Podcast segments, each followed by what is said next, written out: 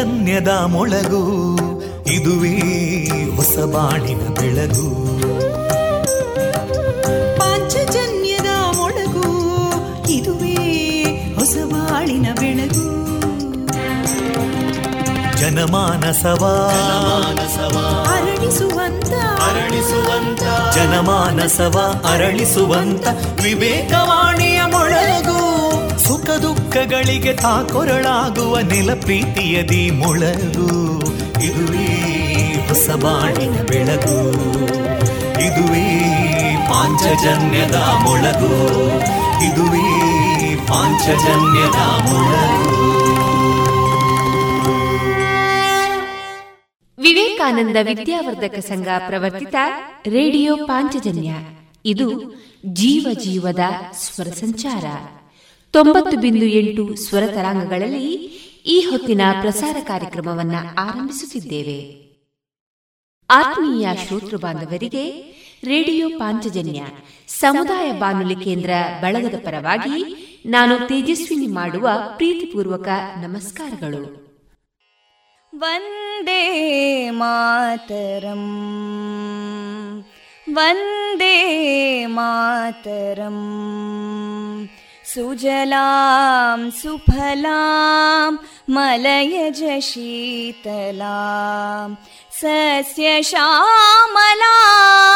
मातरं वन्दे मातरम् शुभ्रजोत्स्ना पुलकितयामिनीं पुल्लकुसुमिता ध्रुमदळशोभिनीं सुहासिनीं सुमधुरभाषिणीं सुखदां वरदां मातरं वन्दे मातरम् कोटि कोटि कण्ठा कलकलनिनादकराले कोटि कोटि भुजैदृता करकलवाले अबलां केनो मायेतो बले बहुबलधारिणीं नमामि तारिणीं रिपुदलवारिणी मातरम् वन्दे मातरम् तुमि विद्या तुमि धर्मा, तुम्हें हृदि तुम्हें मर्मा। त्वं प्राणा शरीरे बाहुते तुमि मा शक्ति। हृदये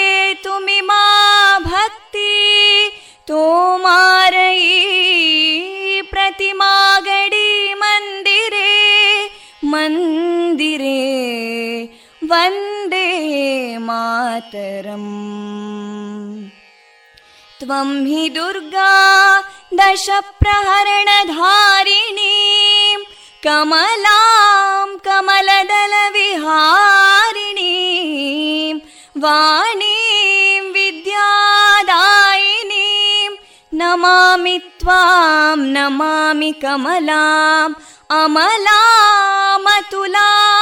सुजलां सुफलां मातरं वन्दे मातरम् श्यामलां सरलां सुस्मितां भूषितां धरणीं भरणीं मातरं वन्दे मातरम् वन्दे वन्दे मातरम्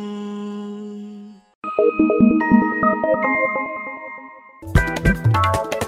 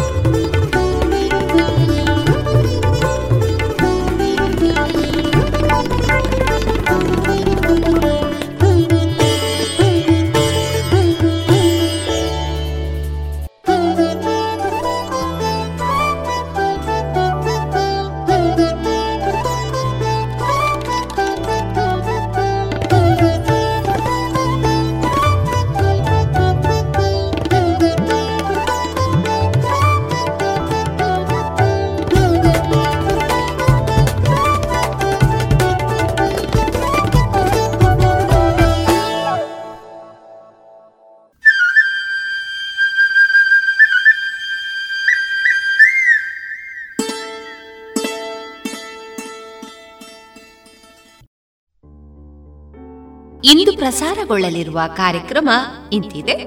ಮೊದಲಿಗೆ ಭಕ್ತಿ ಗೀತೆಗಳು ಮಾರುಕಟ್ಟೆದಾರಣೆ ಜಾಣ ಸುದ್ದಿ, ಸಾಹಿತ್ಯ ಸಮುನ್ನತಿ. ಸರಣಿ ಕಾರ್ಯಕ್ರಮದಲ್ಲಿ ಡಾಕ್ಟರ್ ನರೇಂದ್ರ ರೈ ದೇರ್ಲಾ ಅವರೊಂದಿಗೆ ವೃತ್ತಿ ಪ್ರವೃತ್ತಿ ಬದುಕಿನ ಅನುಭವಗಳ ಮಾತುಕತೆ. ರಾಯ ಧಾರವಾಡಕರ್ ಅವರು ಸಂಪಾದಿಸಿದ ಬಾಪು ಕಾವ್ಯಾಂಜಲಿ ಈ ಪುಸ್ತಕದ ಪರಿಚಯ. ಕೊನೆಯಲ್ಲಿ ಮಧುರಗಾನ ಪ್ರಸಾರವಾಗಲಿದೆ.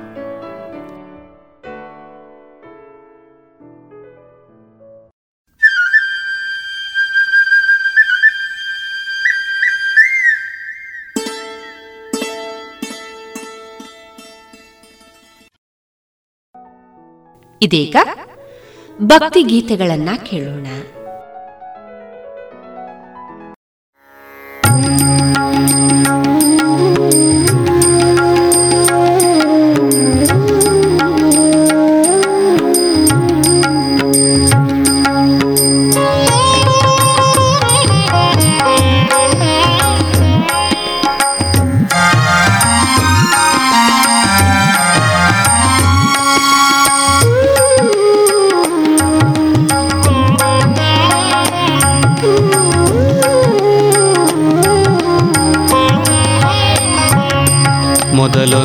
ಮೊದಲೊಂದೀಪೆ ನಿನಗೆ ಗಣನಾಥ.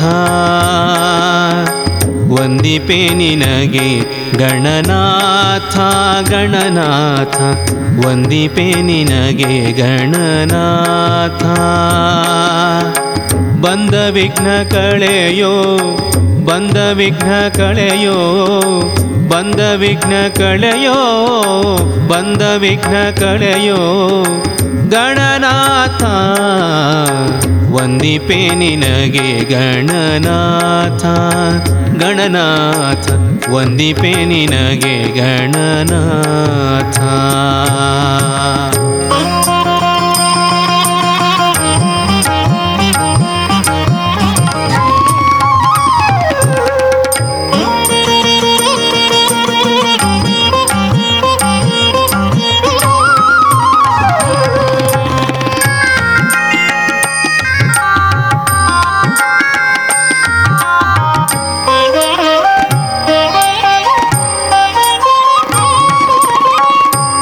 ರಾವಣನು ಮದದಿಂದ ನಿನ್ನ ಪೂಜಿಸದೆ.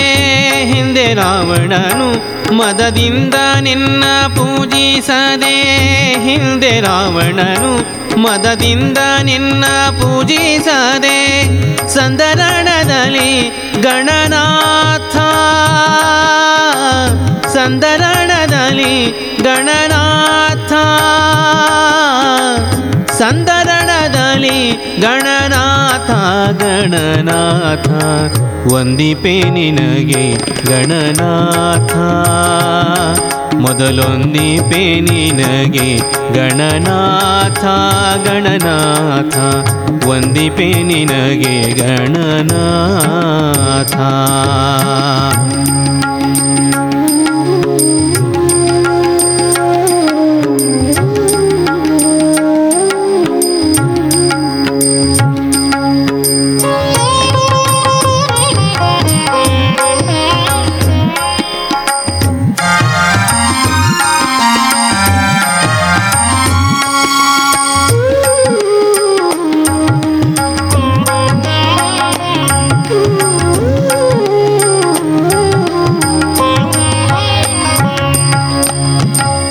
ಆದಿಯಲ್ಲಿ ಧರ್ಮರಾಜ ಪೂಜಿಸಿದ ನಿನ್ನ ಪಾದ ಆದಿಯಲ್ಲಿ ಧರ್ಮರಾಜ ಪೂಜಿಸಿದ ನಿನ್ನ ಪಾದ ಆದಿಯಲ್ಲಿ ಧರ್ಮರಾಜ ಪೂಜಿಸಿದ ನಿನ್ನ ಪಾದ ಸಾಧಿಸಿದ ರಾಜ ಗಣನಾಥ.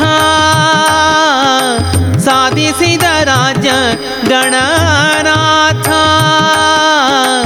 ಸಾಧಿಸಿದ ರಾಜ್ಯ ಗಣನಾಥ ಗಣನಾಥ. ಒಂದಿಪೆ ನಿನಗೆ ಗಣನಾಥ. ಮೊದಲೊಂದಿಪೆ ನಿನಗೆ ಗಣನಾಥ ಗಣನಾಥ. ಒಂದಿಪೆ ನಿನಗೆ ಗಣನಾಥ.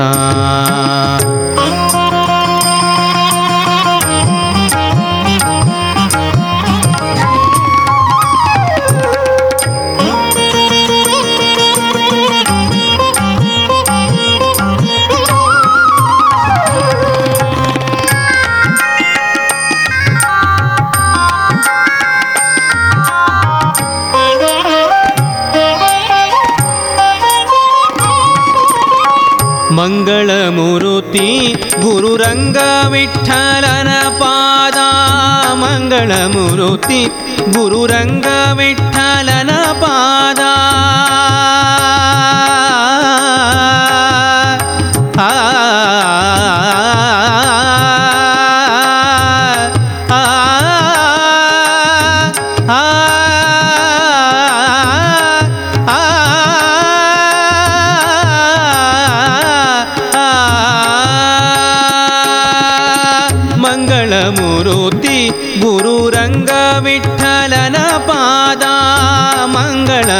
ಮಂಗಳಮೂರುತಿ ಗುರುರಂಗ ವಿಠಲನ ಪಾದ, ಹಿಂಗದೆ ಪಾಲಿಸೋ ಗಣನಾಥ. ಹಿಂಗದೆ ಪಾಲಿಸೋ ಗಣನಾಥ. ಹಿಂಗದೆ ಪಾಲಿಸೋ ಗಣನಾಥ ಗಣನಾಥ. ಒಂದಿಪೆ ನಿನಗೆ ಗಣನಾಥ. ಮೊದಲೊಂದಿಪೆ ನಿನಗೆ ಗಣನಾಥ ಗಣನಾಥ. ಒಂದಿಪೆ ನಿನಗೆ ಗಣನಾಥ. ಬಂದ ವಿಘ್ನ ಕಳೆಯೋ, ಬಂದ ವಿಘ್ನ ಕಳೆಯೋ, ಬಂದ ವಿಘ್ನ ಕಳೆಯೋ, ಬಂದ ವಿಘ್ನ ಕಳೆಯೋ. ಗಣನಾಥ, ಒಂದಿಪೆ ನಿನಗೆ ಗಣನಾಥ ಗಣನಾಥ ವಂದಿಪೆ ನಿನಗೆ ಗಣನಾಥ ಗಣನಾಥ ವಂದಿಪೆ ನಿನಗೆ ಗಣನಾಥ ವಂದಿಪೆ ನಿನಗೆ ಗಣನಾಥ ವಂದಿಪೆ ನಿನಗೆ ಗಣನಾಥ.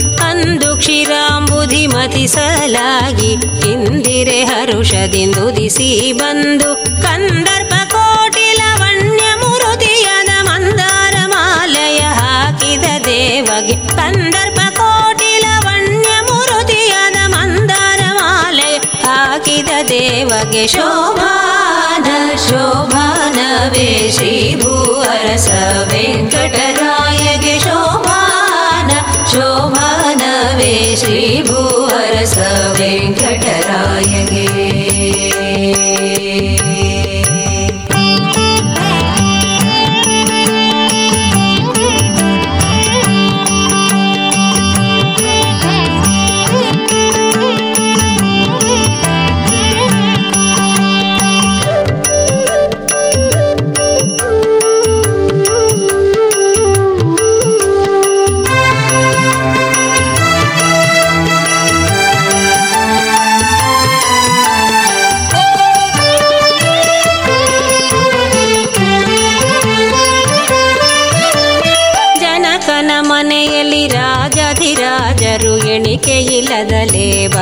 ಬರುತ್ತಿರಲು ಜನಕನ ಮನೆಯಲ್ಲಿ ಎಣಿಕೆ ಎಣಿಕೆಯಿಲ್ಲದಲೇ ಬರುತ್ತಿರಲು ಸನಕದಿ ವಂದ್ಯನ ಕಂಡು ಸಂತೋಷದಿ ಜಾನಕಿ ಮಾಲೆಯ ಹಾಕಿದ ರಾಮಗೆ ಸನಕದಿ ವಂದ್ಯನ ಕಂಡು ಸಂತೋಷದಿ ಜಾನಕಿ ಮಾಲೆಯ ಹಾಕಿದ ರಾಮಗೆ ಶೋಭಾನ, ಶೋಭಾನವೇ ಶ್ರೀಭೂವರಸ ವೆಂಕಟರಾಯಗೆ ಶೋಭಾನ मानवे श्रीभुवरसवेङ्कटरायणे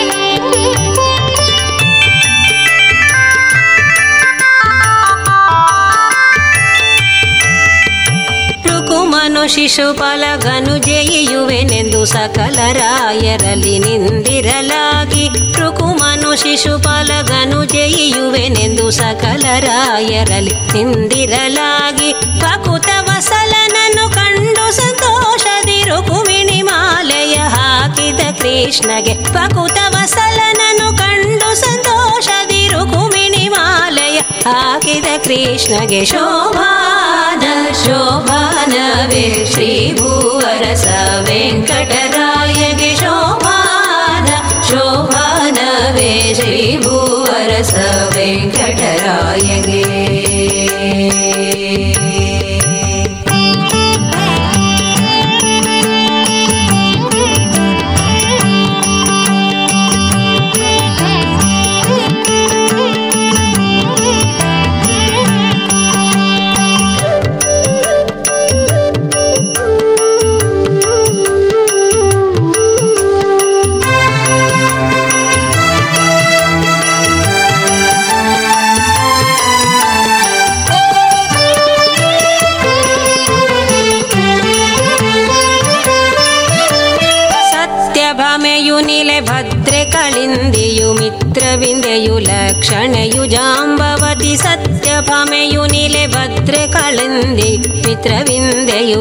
ಕ್ಷಣೆಯು ಜಾಂಬವತಿ. ಮತ್ತೆ ಅಸೋಳ ಸಸಿರ ಕಲ್ಲಿಕೆಯರ ಪ್ರತ್ಯಕ್ಷವಾಳಿದ ಕಲ್ಯಾಣನಿಗೆ. ಮತ್ತೆ ಅಸೋಳ ಸಸಿರ ಕಲ್ಲಿಕೆಯರ ಪ್ರತ್ಯಕ್ಷವಾಳಿದ ಕಲ್ಯಾಣನಿಗೆ. ಶೋಭಾನ, ಶೋಭಾನವೇ ಶ್ರೀ ಭೂವರಸ ವೆಂಕಟರ श्रीभूवरसवेङ्कटराय गे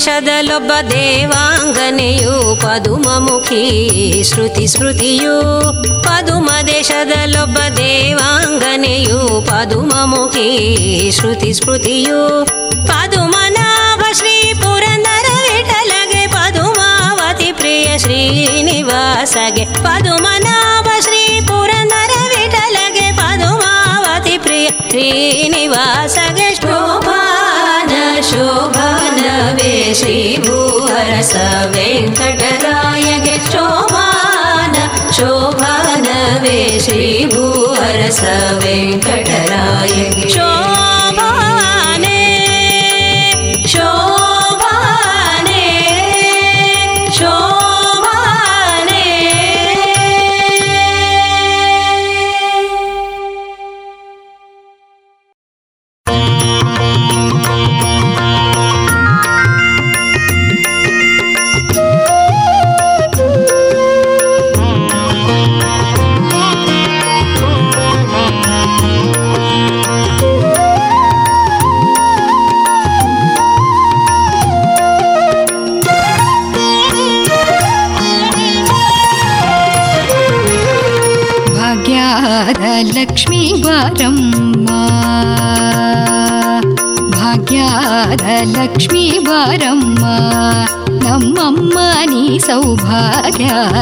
ಲಕ್ಷ್ಮೀ ಬಾರಮ್ಮ ನಮ್ಮಮ್ಮ ನೀ ಸೌಭಾಗ್ಯದ ಲಕ್ಷ್ಮೀ ಬಾರಮ್ಮ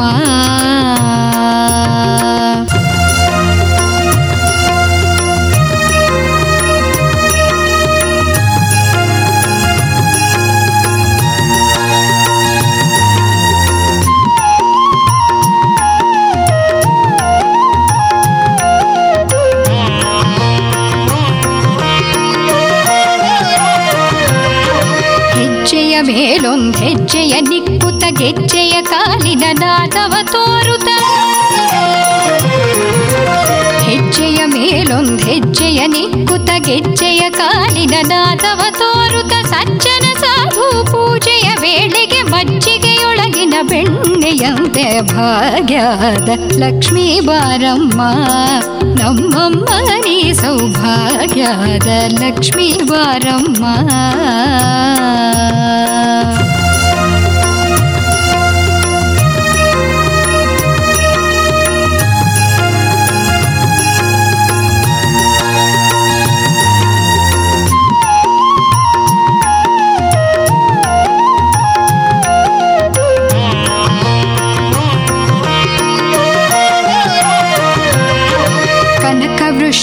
ಕರೆಯುತ್ತ ಬಾರೆ ಮನಕಾಮನೆಯ ಸಿದ್ಧಿಯ ತೋರೆ.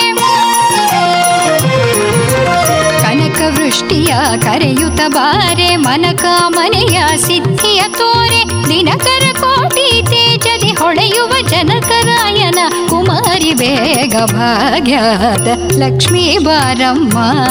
ನಮ್ಮಮ್ಮನಿ ಸೌಭಾಗ್ಯದ ಲಕ್ಷ್ಮೀ ಬಾರಮ್ಮ.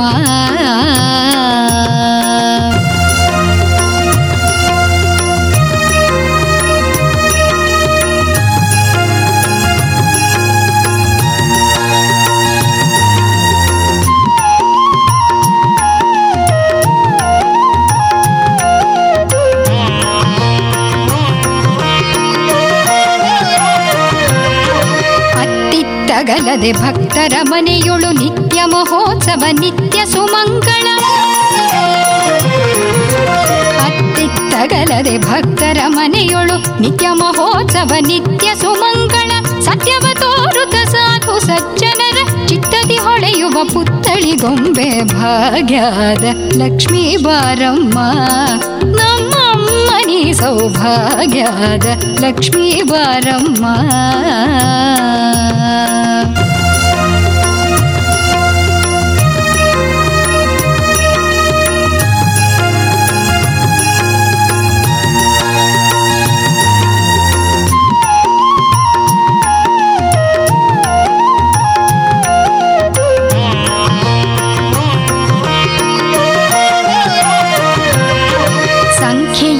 ಸಂಖ್ಯೆಯಿಲ್ಲದ ಭಾಗ್ಯವ ಕೊಟ್ಟು ಕಂಕಣ ಕೈಯ ತಿರುವುತ ಬಾರೆ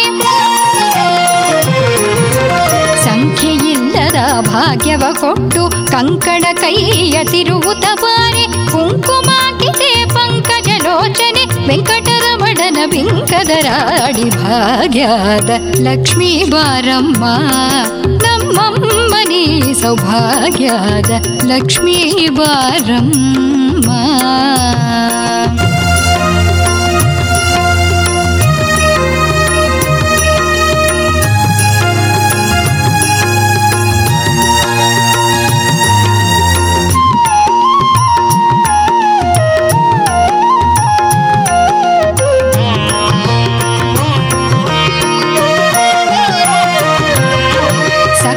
ತುಪ್ಪದ ಕಾಲುವೆ ಹರಿಸಿ ಶುಕ್ರವಾರದ ಪೂಜೆಯ ವೇಳೆಗೆ ಸಕ್ಕರೆ ತುಪ್ಪದ ಕಾಲುವೆ ಹರಿಸಿ ಶುಕ್ರವಾರದ ಪೂಜೆಯ ವೇಳೆಗೆ ಅಕ್ಕರೆಯುಳ್ಳ ಅಳಗಿರಿ ರಂಗದ ಚೊಕ್ಕಪುರಂದರ ವಿಠಲನ ರಾಡಿ ಭಾಗ್ಯದ ಲಕ್ಷ್ಮೀ ಬಾರಮ್ಮ. ಭಾಗ್ಯದ ಲಕ್ಷ್ಮೀ ಬಾರಮ್ಮ. ನಮ್ಮಮ್ಮನಿ ಸೌಭಾಗ್ಯದ ಲಕ್ಷ್ಮೀ ಬಾರಮ್ಮ ನಮ್ಮಮ್ಮನಿ ಸೌಭಾಗ್ಯದ ಲಕ್ಷ್ಮೀ ಬಾರಮ್ಮ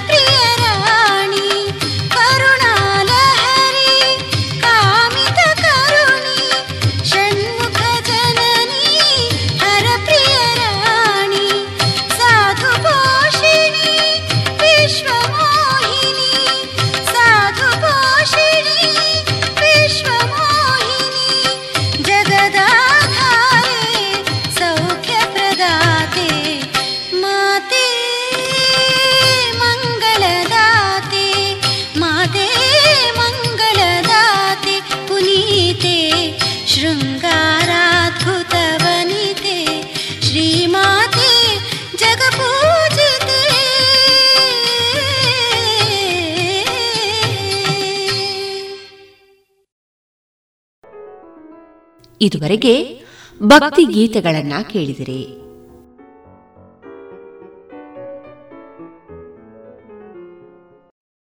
अब पूरे भारत के लिए एक राशन कार्ड की व्यवस्था भी हो रही है यानी एक राष्ट्र एक ration card one nation one ration card इसका सबसे बड़ा लाभ उन गरीब साथियों को मिलेगा जो रोजगार या दूसरी आवश्यकताओं के लिए अपना गांव छोड़ करके कहीं और जाते हैं ಪ್ರಧಾನಮಂತ್ರಿ ನರೇಂದ್ರ ಮೋದಿ ಅವರ ಈ ವಿಜ್ಞಾನದ ಎನ್ಎಫ್ಎಸ್ಎ ಲಾಭಾರ್ಥಿಗಳಿಗಾಗಿ ರೂಪಿಸಲಾಗಿದೆ ಒಂದು ದೇಶ ಒಂದು ಪಡಿತರ ಚೀಟಿಯ ವ್ಯವಸ್ಥೆ ತಮ್ಮ ಚಾಲತಿಯಲ್ಲಿರುವ ಪಡಿತರ ಚೀಟಿಯಿಂದಲೇ ದೇಶದ ಯಾವುದೇ ಭಾಗದಲ್ಲಿ ಯಾವುದೇ ಪಡಿತರ ಅಂಗಡಿಯಿಂದ ಲಾಭವನ್ನು ತೆಗೆದುಕೊಳ್ಳಬಹುದು ಯೋಜನೆ ಹಾಗೂ ಇತರ ಮಾಹಿತಿಗಳಿಂದ ಪ್ರಯೋಜನಗಳನ್ನು ಪಡೆಯಲು ಟೋಲ್ ಫ್ರೀ ಸಂಖ್ಯೆ ಒಂದು ನಾಲ್ಕು ನಾಲ್ಕು ನಾಲ್ಕು ಐದಿಗೆ ಸಂಪರ್ಕಿಸಿ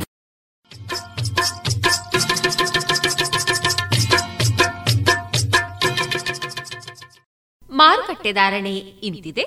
ಹೊಸ ಅಡಿಕೆ ಇನ್ನೂರ ಇಪ್ಪತ್ತ ಐದರಿಂದ ಮುನ್ನೂರ ಮೂವತ್ತ ಎರಡು ಹಳೆ ಅಡಿಕೆ ಮುನ್ನೂರ ಐದರಿಂದ ಮುನ್ನೂರ ತೊಂಬತ್ತು, ಡಬಲ್ ಚೋಲ್ ಮುನ್ನೂರ ಐದರಿಂದ ಮುನ್ನೂರ ತೊಂಬತ್ತ ಐದು ಹಳೆ ಪಟೋರ ಇನ್ನೂರರಿಂದ ಮುನ್ನೂರ ಮೂವತ್ತು, ಹೊಸ ಪಟೋರ ನೂರ ಎಪ್ಪತ್ತ ಐದರಿಂದ ಇನ್ನೂರ ಎಪ್ಪತ್ತು, ಹಳೆ ಉಳ್ಳಿಗಡ್ಡೆ ನೂರ ಹತ್ತರಿಂದ ಇನ್ನೂರ ಹತ್ತು, ಹೊಸ ಉಳ್ಳಿಗಡ್ಡೆ ನೂರ ಹತ್ತರಿಂದ ಇನ್ನೂರು ಹಳೆ ಕರಿಗೋಟು ನೂರ ಹತ್ತರಿಂದ ಇನ್ನೂರ ಮೂವತ್ತು, ಹೊಸ ಕರಿಗೋಟು ನೂರ ಹತ್ತರಿಂದ ಇನ್ನೂರ ಇಪ್ಪತ್ತು, ಕೊಕ್ಕೋ ಧಾರಣೆ, ಹಸಿ ಕೊಕ್ಕೋ ಐವತ್ತರಿಂದ ಐವತ್ತ ಐದು ಒಣ ಕೊಕ್ಕೋ ನೂರ ನಲವತ್ತ ಐದರಿಂದ ನೂರ ಎಪ್ಪತ್ತ ಐದು ಕಾಳುಮೆಣಸು ಇನ್ನೂರ ಐವತ್ತರಿಂದ ಮುನ್ನೂರ ಮೂವತ್ತು.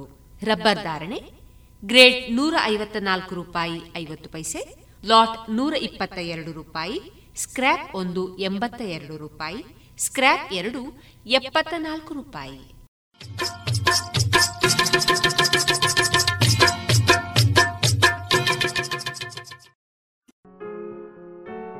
ಇನ್ನೀಗ ಕೇಳಿ ಜಾಣ ಸುದ್ದಿ.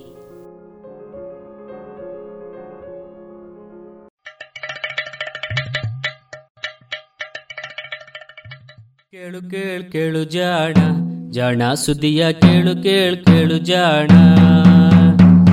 ಹಂದು ಮುಂದು ಹಿಂದು ಹರಿವು ತಿಳಿವು ಚುಟುಕು ಬೆರಗು ನಿತ್ಯ ನುಡಿಯುವತ್ತು ತರಲು ನಿತ್ಯ ನುಡಿಯುವತ್ತು ತರಲು ಕೇಳಿ ಜಾಣರ, ಜಾಣ ಸುದ್ದಿಯ, ಕೇಳು ಕೇಳು ಕೇಳು ಜಾಣ.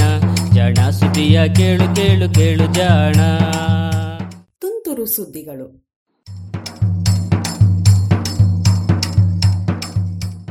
ಸಗಣಿಯೇ ಗುರಾಣಿ.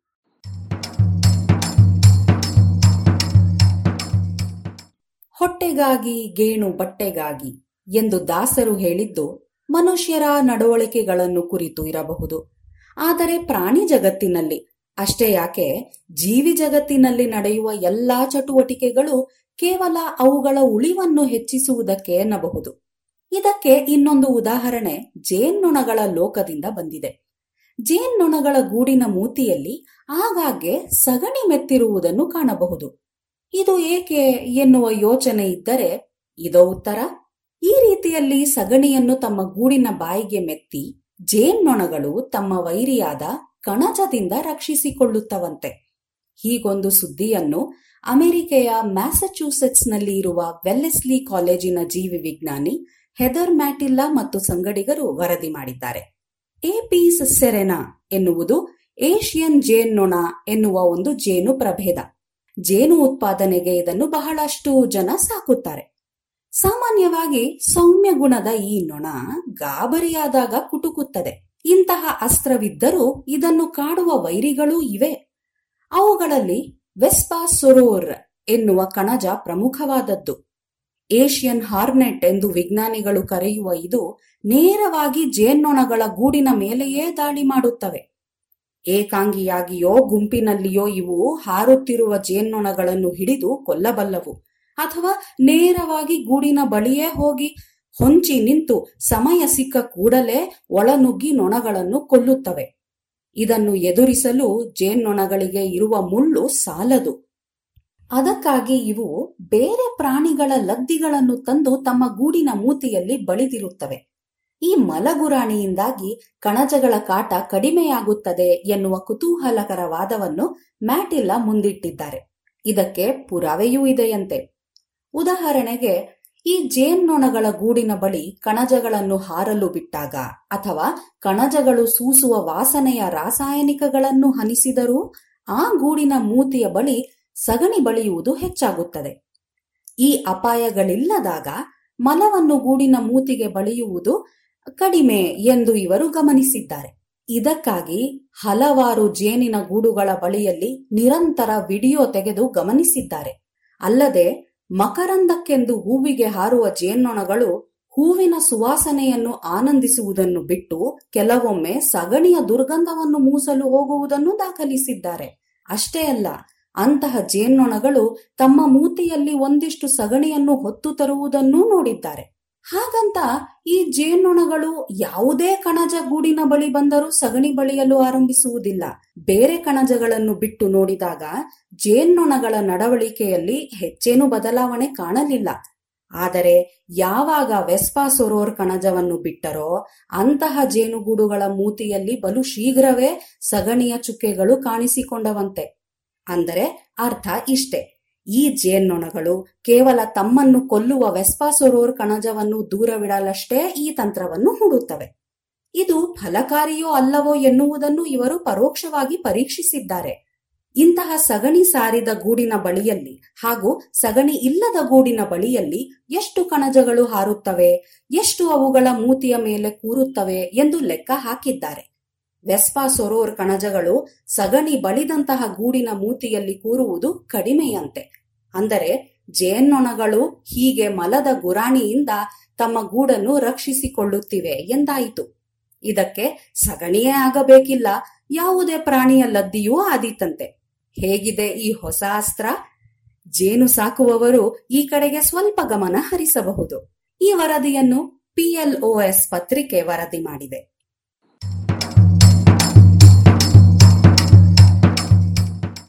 ಅಟ್ಲಾಂಟಿಕ್ ತಂದ ಬರ.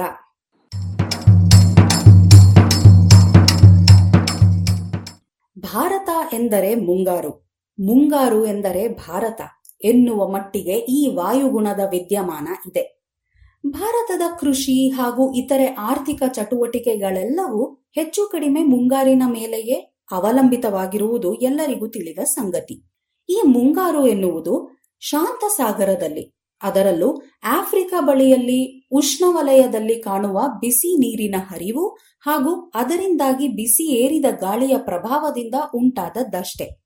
ಆದರೆ ಇದೀಗ ಇನ್ನೂ ಒಂದು ಜಾಗತಿಕ ವಿದ್ಯಮಾನ ಈ ಮುಂಗಾರನ್ನು, ಅದರಲ್ಲಿಯೂ ಮುಂಗಾರಿನ ಸಮಯದಲ್ಲಿ ಉಂಟಾಗುವ ಬರಗಾಲವನ್ನು ರೂಪಿಸುತ್ತದೆ ಎನ್ನುವ ಕುತೂಹಲಕರ ಸಂಗತಿಯನ್ನು ಮೊನ್ನೆ ಸೈನ್ಸ್ ಪತ್ರಿಕೆಯ ವರದಿ ಮಾಡಿದೆ. ಇಂಗ್ಲೆಂಡಿನ ಆಚೆಗೆ ಕೆನಡಾ ಹಾಗೂ ಅಮೆರಿಕದ ಸಮೀಪದಲ್ಲಿರುವ ಉತ್ತರ ಅಟ್ಲಾಂಟಿಕ್ ಸಾಗರದಲ್ಲಿ ಆಗುವ ಗಾಳಿಯ ಚಲನೆಗಳು ಮುಂಗಾರು ಮಾರುತಗಳ ಚಲನೆಯನ್ನು ಕೆಲವೊಮ್ಮೆ ಬಾಧಿಸಿ ನಮ್ಮ ದೇಶದಲ್ಲಿ ಬರಗಾಲವನ್ನು ಉಂಟು ಮಾಡುತ್ತಿರಬಹುದು ಎಂದು ಬೆಂಗಳೂರಿನ ಇಂಡಿಯನ್ ಇನ್ಸ್ಟಿಟ್ಯೂಟ್ ಆಫ್ ಸೈನ್ಸ್ ಸಂಸ್ಥೆಯ ಪವಮಾನ ವಿಜ್ಞಾನಿ ವಿ ವೇಣುಗೋಪಾಲ್ ಮತ್ತು ಸಂಗಡಿಗರು ವರದಿ ಮಾಡಿದ್ದಾರೆ. ಈ ಗಾಳಿಯ ವ್ಯತ್ಯಾಸಗಳೇ ವಿವಿಧ ವರ್ಷಗಳಲ್ಲಿ ಅಥವಾ ಒಂದೇ ವರ್ಷದಲ್ಲಿ ವಿವಿಧೆಡೆ ಮುಂಗಾರು ಮಳೆಯಲ್ಲಾಗುವ ವ್ಯತ್ಯಾಸಗಳಿಗೆ ಕಾರಣ.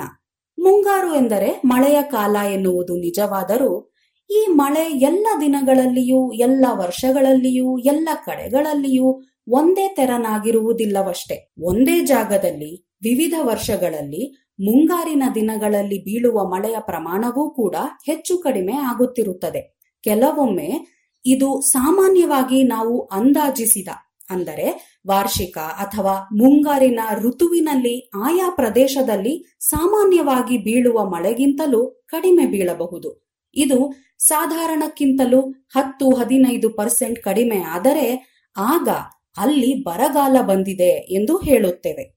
ಹೀಗೆ ಋತುವಿನಲ್ಲಿ ಬೀಳಬೇಕಾದ ಮಳೆಗಿಂತ ಶೇಕಡ ಹತ್ತು ಕಡಿಮೆ ಮಳೆ ಬೀಳಲು ಎರಡು ಕಾರಣಗಳಿವೆ. ಮೊದಲನೆಯದು ಉಷ್ಣವಲಯದ ಸಮುದ್ರಗಳಲ್ಲಿ, ವಿಶೇಷವಾಗಿ ಶಾಂತಸಾಗರ ಹಾಗೂ ಅರಬ್ಬಿ ಸಮುದ್ರಗಳಲ್ಲಿ ಮೇಲ್ಮಟ್ಟದಲ್ಲಿ ಹರಿಯುವ ಬಿಸಿ ನೀರಿನ ಪ್ರವಾಹ. ಸಮುದ್ರ ಶಾಂತ ಎನ್ನಿಸಿದರೂ ಅದರ ಮೇಲ್ಮೈನಲ್ಲಿ ಉಷ್ಣವಲಯದಿಂದ ಧ್ರುವದ ಕಡೆಗೆ ಹಾಗೂ ಕೆಳಭಾಗದಲ್ಲಿ ಧ್ರುವ ಪ್ರದೇಶದಿಂದ ಉಷ್ಣವಲಯದ ಕಡೆಗೆ ನೀರು ಹರಿಯುತ್ತಿರುತ್ತವೆ. ಋತುವಿಗೆ ತಕ್ಕಂತೆ ಈ ನೀರು ಬಿಸಿ ಏರುವುದರಿಂದಾಗಿ ಅದರ ಮೇಲಿರುವ ಗಾಳಿಯೂ ಬಿಸಿಯಾಗುತ್ತದೆ. ಇದು ನೀರಿನಲ್ಲಿ ಇರುವಂತೆಯೇ ಒಂದು ಹರಿವನ್ನು ಗಾಳಿಯಲ್ಲಿಯೂ ಉಂಟು ಮಾಡುತ್ತದೆ ಹೀಗಿದೆ ಗಾಳಿ ಹಾಗೂ ಸಾಗರದ ಸಂಬಂಧ.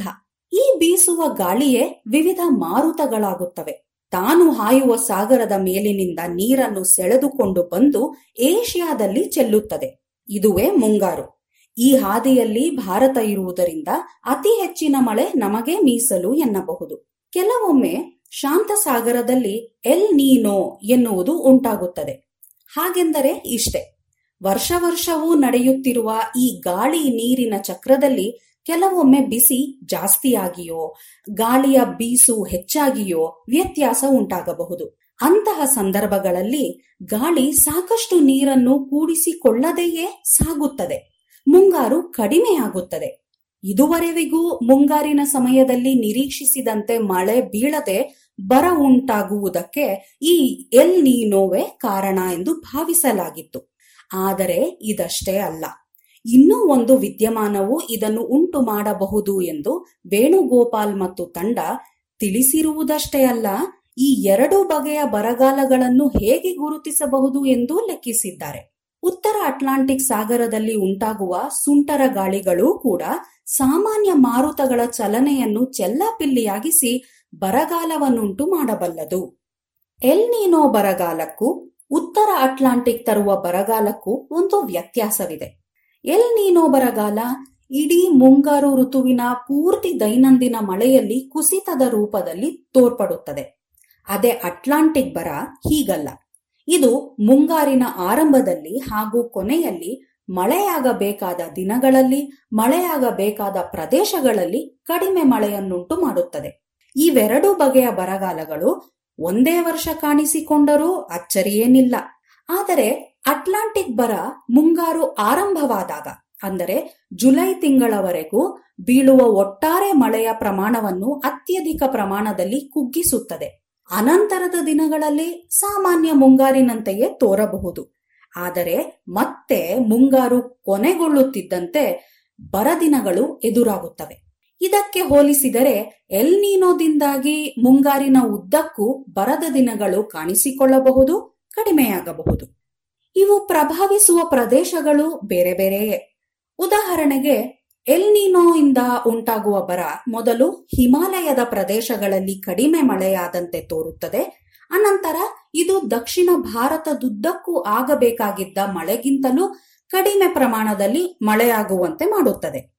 ಮುಂಗಾರು ಎಂದಿನಂತೆಯೇ ಆರಂಭವಾಗಿ ಅನಂತರ ಬರಗಾಲ ಬರುವಂತೆ ಮಾಡುತ್ತದೆ. ಅಟ್ಲಾಂಟಿಕ್ ಸಾಗರದ ಪ್ರಭಾವ ಹೀಗಲ್ಲ. ಅದು ಪ್ರಧಾನವಾಗಿ ಪಶ್ಚಿಮ ಹಾಗೂ ಮಧ್ಯ ಭಾರತದಲ್ಲಿರುವ ಪ್ರದೇಶಗಳಲ್ಲಿ ಹೆಚ್ಚು ಪ್ರಭಾವ ಬೀರುತ್ತದೆ. ಹೀಗೆ ಮುಂಗಾರು ಮಳೆಗೆ ನಮ್ಮ ಊರಿನ ಕಾಡು ಎಷ್ಟು ಕಾರಣವೋ ಅಷ್ಟೇ ದೂರ ದೂರಿನಲ್ಲಿ ಆಗುವ ವ್ಯತ್ಯಾಸಗಳೂ ಕಾರಣ.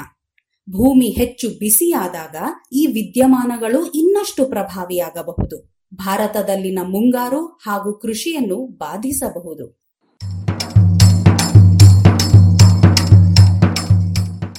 ಬೆಂಕಿ ರೋಗ.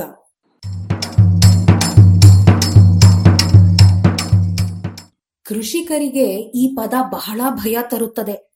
ಬೆಂಕಿ ರೋಗ ಎನ್ನುವುದು ಗಿಡಮರಗಳನ್ನು ಕಾಡುವ ಸೂಕ್ಷ್ಮ ಜೀವಿಯ ಸೋಂಕು.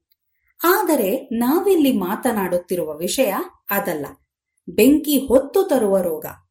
ಬೆಂಕಿ ರೋಗದಂತಹ ರೋಗಾಣುಗಳನ್ನು ಕಾಡ್ಗಿಚ್ಚಿನಂತಹ ಬೆಂಕಿ ಹರಡಬಹುದು ಎನ್ನುವ ವರದಿಯನ್ನು ಐಎಸ್ಎಂಇ ಜರ್ನಲ್ ಪತ್ರಿಕೆ ಪ್ರಕಟಿಸಿದೆ. ಕಾಡ್ಗಿಚ್ಚಿನಿಂದ ಏಳುವ ಹೊಗೆ ಇದಕ್ಕೆ ಕಾರಣವಂತೆ.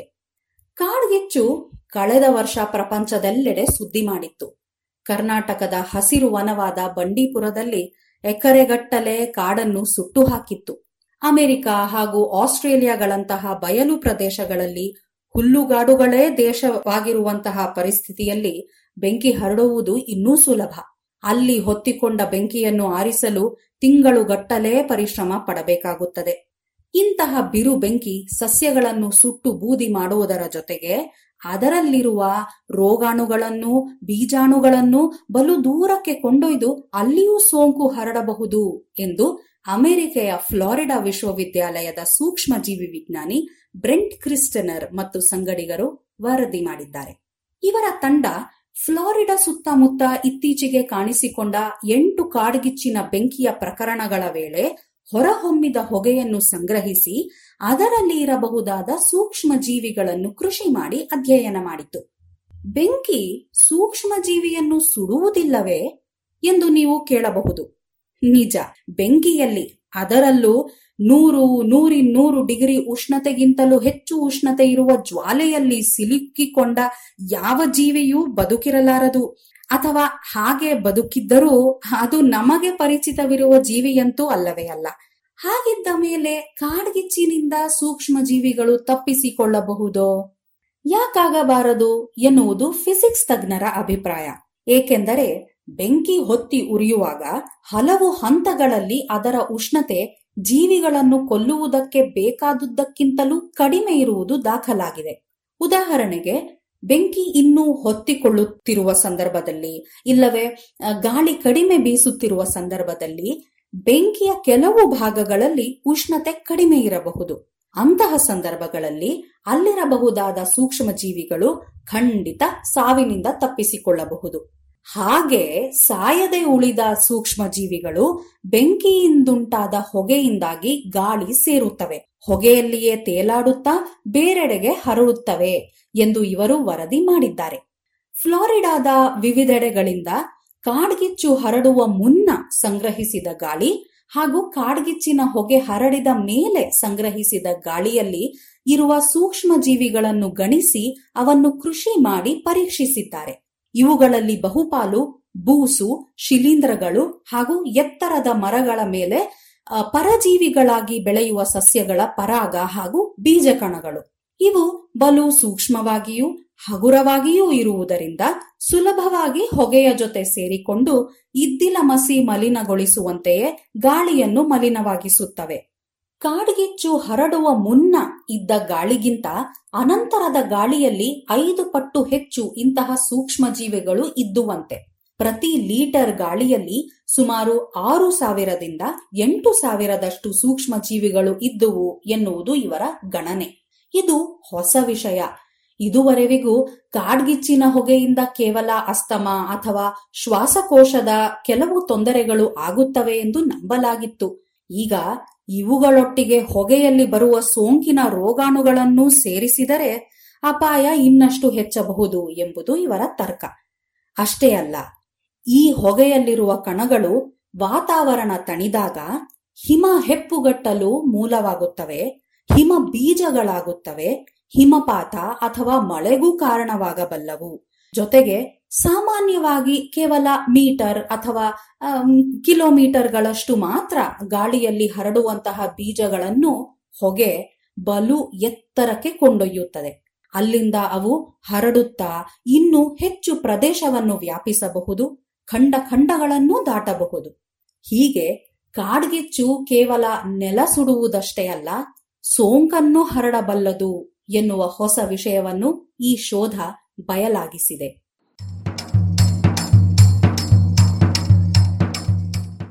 ಇದು ಇಂದಿನ ತುಂತುರು ಸುದ್ದಿಗಳು. ರಚನೆ ಶ್ರೀ ಕೊಳ್ಳೆಗಾಲ ಶರ್ಮಾ ಜಾನಧ್ವನಿ ಶ್ರೀಮತಿ ಲಕ್ಷ್ಮೀ ವಿ.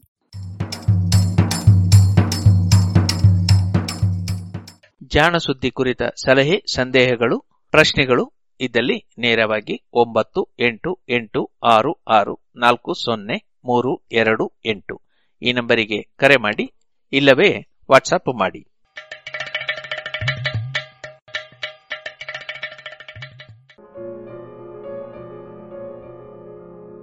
ಇದುವರೆಗೆ ಜಾಣ ಸುದ್ದಿ ಕೇಳಿದಿರಿ.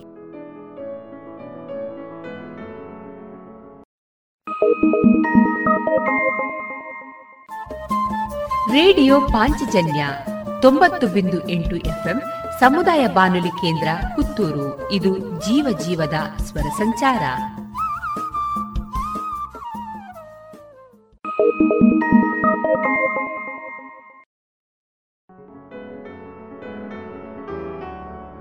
ಇನ್ನು ಮುಂದೆ ಸಾಹಿತ್ಯ ಸಮುನ್ನತಿ ಸರಣಿ ಕಾರ್ಯಕ್ರಮದಲ್ಲಿ ಪ್ರಾಧ್ಯಾಪಕರಾದ ಡಾಕ್ಟರ್ ನರೇಂದ್ರ ರೈ ದೇರ್ಲಾ ಅವರೊಂದಿಗೆ ವೃತ್ತಿ ಪ್ರವೃತ್ತಿ ಬದುಕಿನ ಅನುಭವಗಳ ಮಾತುಕತೆಯನ್ನ ಕೇಳೋಣ.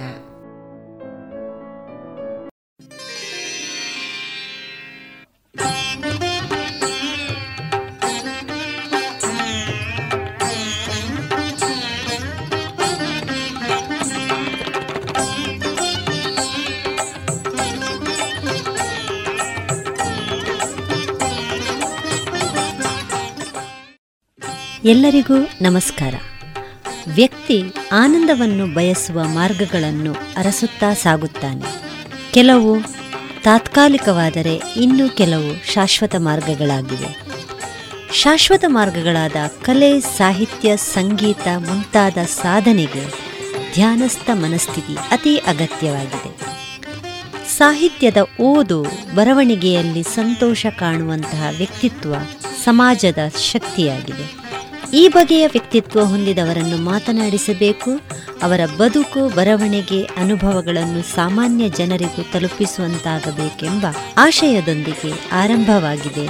ನಮ್ಮಿ ಸಾಹಿತ್ಯ ಸಮುನ್ನತಿ ಸರಣಿ. ಇಂದಿನ ಸರಣಿಯಲ್ಲಿ ನಮ್ಮೊಂದಿಗಿದ್ದಾರೆ ಡಾಕ್ಟರ್ ನರೇಂದ್ರ ರೈ ದೇರ್ಲಾ. ಕನ್ನಡ ಸಾಹಿತ್ಯದಲ್ಲಿ ಸ್ನಾತಕೋತ್ತರ ಪದವಿ ಪಡೆದು ಕನ್ನಡ ಪ್ರಾಧ್ಯಾಪಕನಾಗುವ ಕನಸಿನೊಂದಿಗೆ ಕೃಷಿಯ ಅನುಭವಜನ್ಯ ಪ್ರೀತಿಯನ್ನು ತುಂಬಿಕೊಂಡು ಪತ್ರಿಕಾ ರಂಗಕ್ಕೆ ಸೇರಿಕೊಂಡವರು ದೇರ್ಲಾ ಅವರು. ಪತ್ರಿಕಾ ರಂಗದಲ್ಲಿ ಕೃಷಿಯ ಕುರಿತಾದ ಕಾಳಜಿಯನ್ನು ಪದಗಳಿಗೆ ವಿಸ್ತರಿಸಿ ಅಂಕಣಗಳನ್ನು ಬರೆದರು.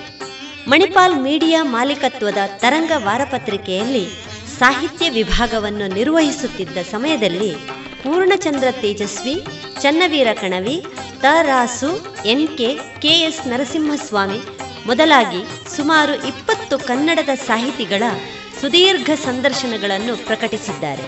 ಅನಂತರ ಕನ್ನಡ ಪ್ರಾಧ್ಯಾಪಕರಾಗಿ ವೃತ್ತಿ ಬದುಕನ್ನು ಆರಂಭಿಸಿ, ಇದೀಗ ದಕ್ಷಿಣ ಕನ್ನಡ ಜಿಲ್ಲೆಯ ಪುತ್ತೂರು ತಾಲೂಕಿನ ಜಡೇಕಲ್ಲಿನ ಪ್ರಥಮ ದರ್ಜೆ ಕಾಲೇಜಿನಲ್ಲಿ ಕನ್ನಡ ಪ್ರಾಧ್ಯಾಪಕರಾಗಿ ಕಾರ್ಯನಿರ್ವಹಿಸುತ್ತಿದ್ದಾರೆ. ಕೃಷಿ ಪರಿಸರ ಸಂಬಂಧಿ ಬರಹಗಳ ಮೂಲಕ ಜನರನ್ನು ಮಾತನಾಡಿಸುವ ಇವರ ಸ್ವಂತ ಪರಿಣಾಮಕಾರಿ ಬರವಣಿಗೆಯ ಶೈಲಿಯನ್ನು ಇಷ್ಟಪಡುವ ಸಾಹಿತ್ಯ ಬಳಗದವರು ಇವರನ್ನು ನೆನಪಿಸುವ ಬಗೆ ಹಲವಾರು. ಬನ್ನಿ ಇಂದಿನ ಸರಣಿಯಲ್ಲಿ ಡಾಕ್ಟರ್ ನರೇಂದ್ರ ರೈ ದೇರ್ಲಾ ಅವರ ವೃತ್ತಿ ಪ್ರವೃತ್ತಿ ಬದುಕಿನ ಮಾತುಗಳಿಗೆ ಕಿವಿಯಾಗೋಣ.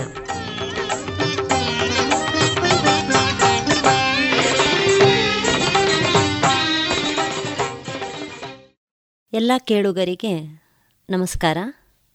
ಇಂದು ನಮ್ಮ ಜೊತೆ ಪಾಂಚಜನ್ಯದಲ್ಲಿ ಉಪಸ್ಥಿತರಿರುವವರು ಡಾಕ್ಟರ್ ದೇರ್ಲಾ ಇವರು. ಇವರಿಗೆ ನಮ್ಮ ಕೇಳುಗರ ಪರವಾಗಿ ಆತ್ಮೀಯ ಸ್ವಾಗತವನ್ನು ಬಯಸ್ತಾ ಇದ್ದೇನೆ. ನಮಸ್ತೆ. ನಮಸ್ತೆ ಸರ್. ಸಾಹಿತ್ಯ ಕ್ಷೇತ್ರದಲ್ಲಿ ಒಬ್ಬ ಸ್ವಂತಿಕೆಯ ಗಟ್ಟಿ ಬರಹ ಅಂಕಣಕಾರ ಅನ್ನುವ ಶಬ್ದ ಒಂದಿದೆ.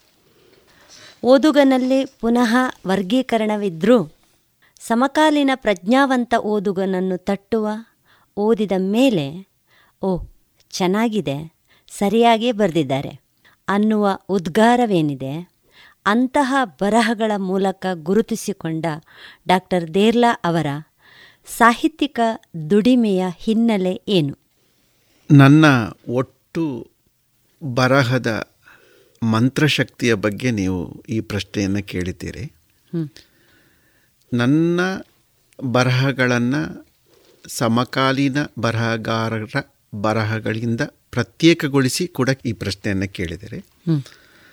ಅದಕ್ಕೆ ನಾನು ನನ್ನ ಬರಹದ ಮಂತ್ರಶಕ್ತಿ ಅಂತ ಕರೆದದ್ದು.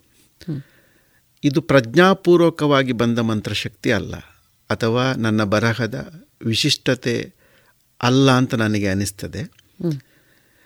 ನಾನು ಸಾಮಾನ್ಯವಾಗಿ ಬರಿತಾ ಇರುವುದು ನೆಲದವರ ಬಗ್ಗೆ ಕೃಷಿಕರ ಬಗ್ಗೆ ಪರಿಸರದ ಬಗ್ಗೆ ಪ್ರಕೃತಿಯ ಬಗ್ಗೆ ಅನ್ನ ಬೆಳೆಸುವ ಅನ್ನ ತಿನ್ನುವವರ ಬಗ್ಗೆ.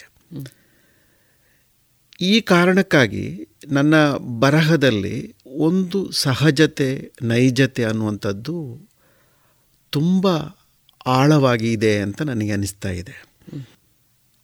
ಒಂದು ರೈತ ಗುಣ ಅನ್ನುವಂಥದ್ದು ಒಂದಿದೆ. ಆ ರೈತ ಗುಣ ಅಂದರೆ ವ್ಯವಸಾಯದ ದಾರಿಯಲ್ಲಿ ನಾಗರಿಕತೆಗೆ ಏರುವಾಗ ದತ್ತವಾದ ಒಂದು ಗುಣ ಅದು. ಆ ರೈತ ಗುಣ ಇರುವ ಕೊನೆಯ ತಲೆಮಾರು ನಾವು ನನ್ನ ಪ್ರಕಾರ.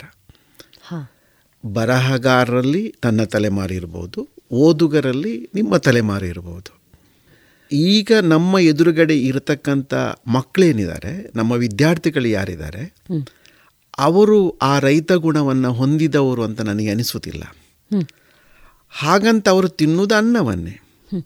ಮುಂದಿನವರು ತಿನ್ನಬೇಕಾದ್ದು ಅನ್ನವನ್ನೇ. ನಮ್ಮಲ್ಲಿ ಮಾತ್ರ ಈ ರೈತ ಗುಣ ದಟ್ಟವಾಗಿದೆ ಯಾಕೆಂತಂದರೆ ಹಾಗಂತ ನಾವೆಲ್ಲ ನೇಗಿಲು ನೊಗ ಹಿಡಿದವರು ಹಿಡಿತಾ ಇರುವವರು ಬೇರಿನ ಬಗ್ಗೆ ಬೇಸಾಯದ ಬಗ್ಗೆ ಸಂಪರ್ಕ ಇರುವವರು ಅಂತಲೂ ಅಲ್ಲ. ನಾವು ಅದನ್ನು ಕಣ್ಣಾರೆ ಕಾಣ್ತಾ ಇದ್ದೇವೆ ದಿನ. ಕಿವಿಯಾರ ಕೇಳ್ತಾ ಇದ್ದೇವೆ ಗಮನಿಸ್ತಾ ಇದ್ದೇವೆ. ಈ ಕಾರಣಕ್ಕಾಗಿ ಈ ನೈಜತೆ ನನಗೆ ದತ್ತವಾಗಿದೆ ಅಂತ ಅನಿಸ್ತಾ ಇದೆ. ನಾನು ಅದನ್ನು ಬೆಳೆಸಿಕೊಂಡಿದ್ದೇನೆ ಅಂತ ಅನಿಸ್ತಾ ಇದೆ. ನನ್ನ ಕಾಲದ ಹೆಚ್ಚಿನ ಲೇಖಕರಲ್ಲಿ ಈ ಸಹಜ ನೆಲಾನುಭವ ದಟ್ಟವಾಗಿರುವ ಕಾರಣಕ್ಕಾಗಿ ನಿಮಗೆ ನನ್ನ ಬರಹಗಳನ್ನು ಓದುವಾಗ, ಓ, ಹೌದಲ್ಲ, ಇದು ನನ್ನದೇ ಅನುಭವ, ನನ್ನ ಅನುಭವ ಇದೇ ಆಗಿದೆ ಅಂತ ಅನಿಸುವುದು ಆ ಕಾರಣಕ್ಕಾಗಿ. ಈ ಥರದ ಬರಹಗಳನ್ನು ನವನಾಗರಿಕ ಜಗತ್ತಿನ ಒಬ್ಬ ಟೆಕ್ಕಿ ಅಥವಾ ಸಾಫ್ಟ್ವೇರ್ ಇಂಜಿನಿಯರ್ ಓದುಗ, ನಿಮ್ಮ ಪ್ರಮಾಣದಲ್ಲಿ ಪ್ರೀತಿಸ್ತಾನೆ ಅನ್ನುವ ನಂಬಿಕೆ ನನಗಿಲ್ಲ. ಖಂಡಿತ.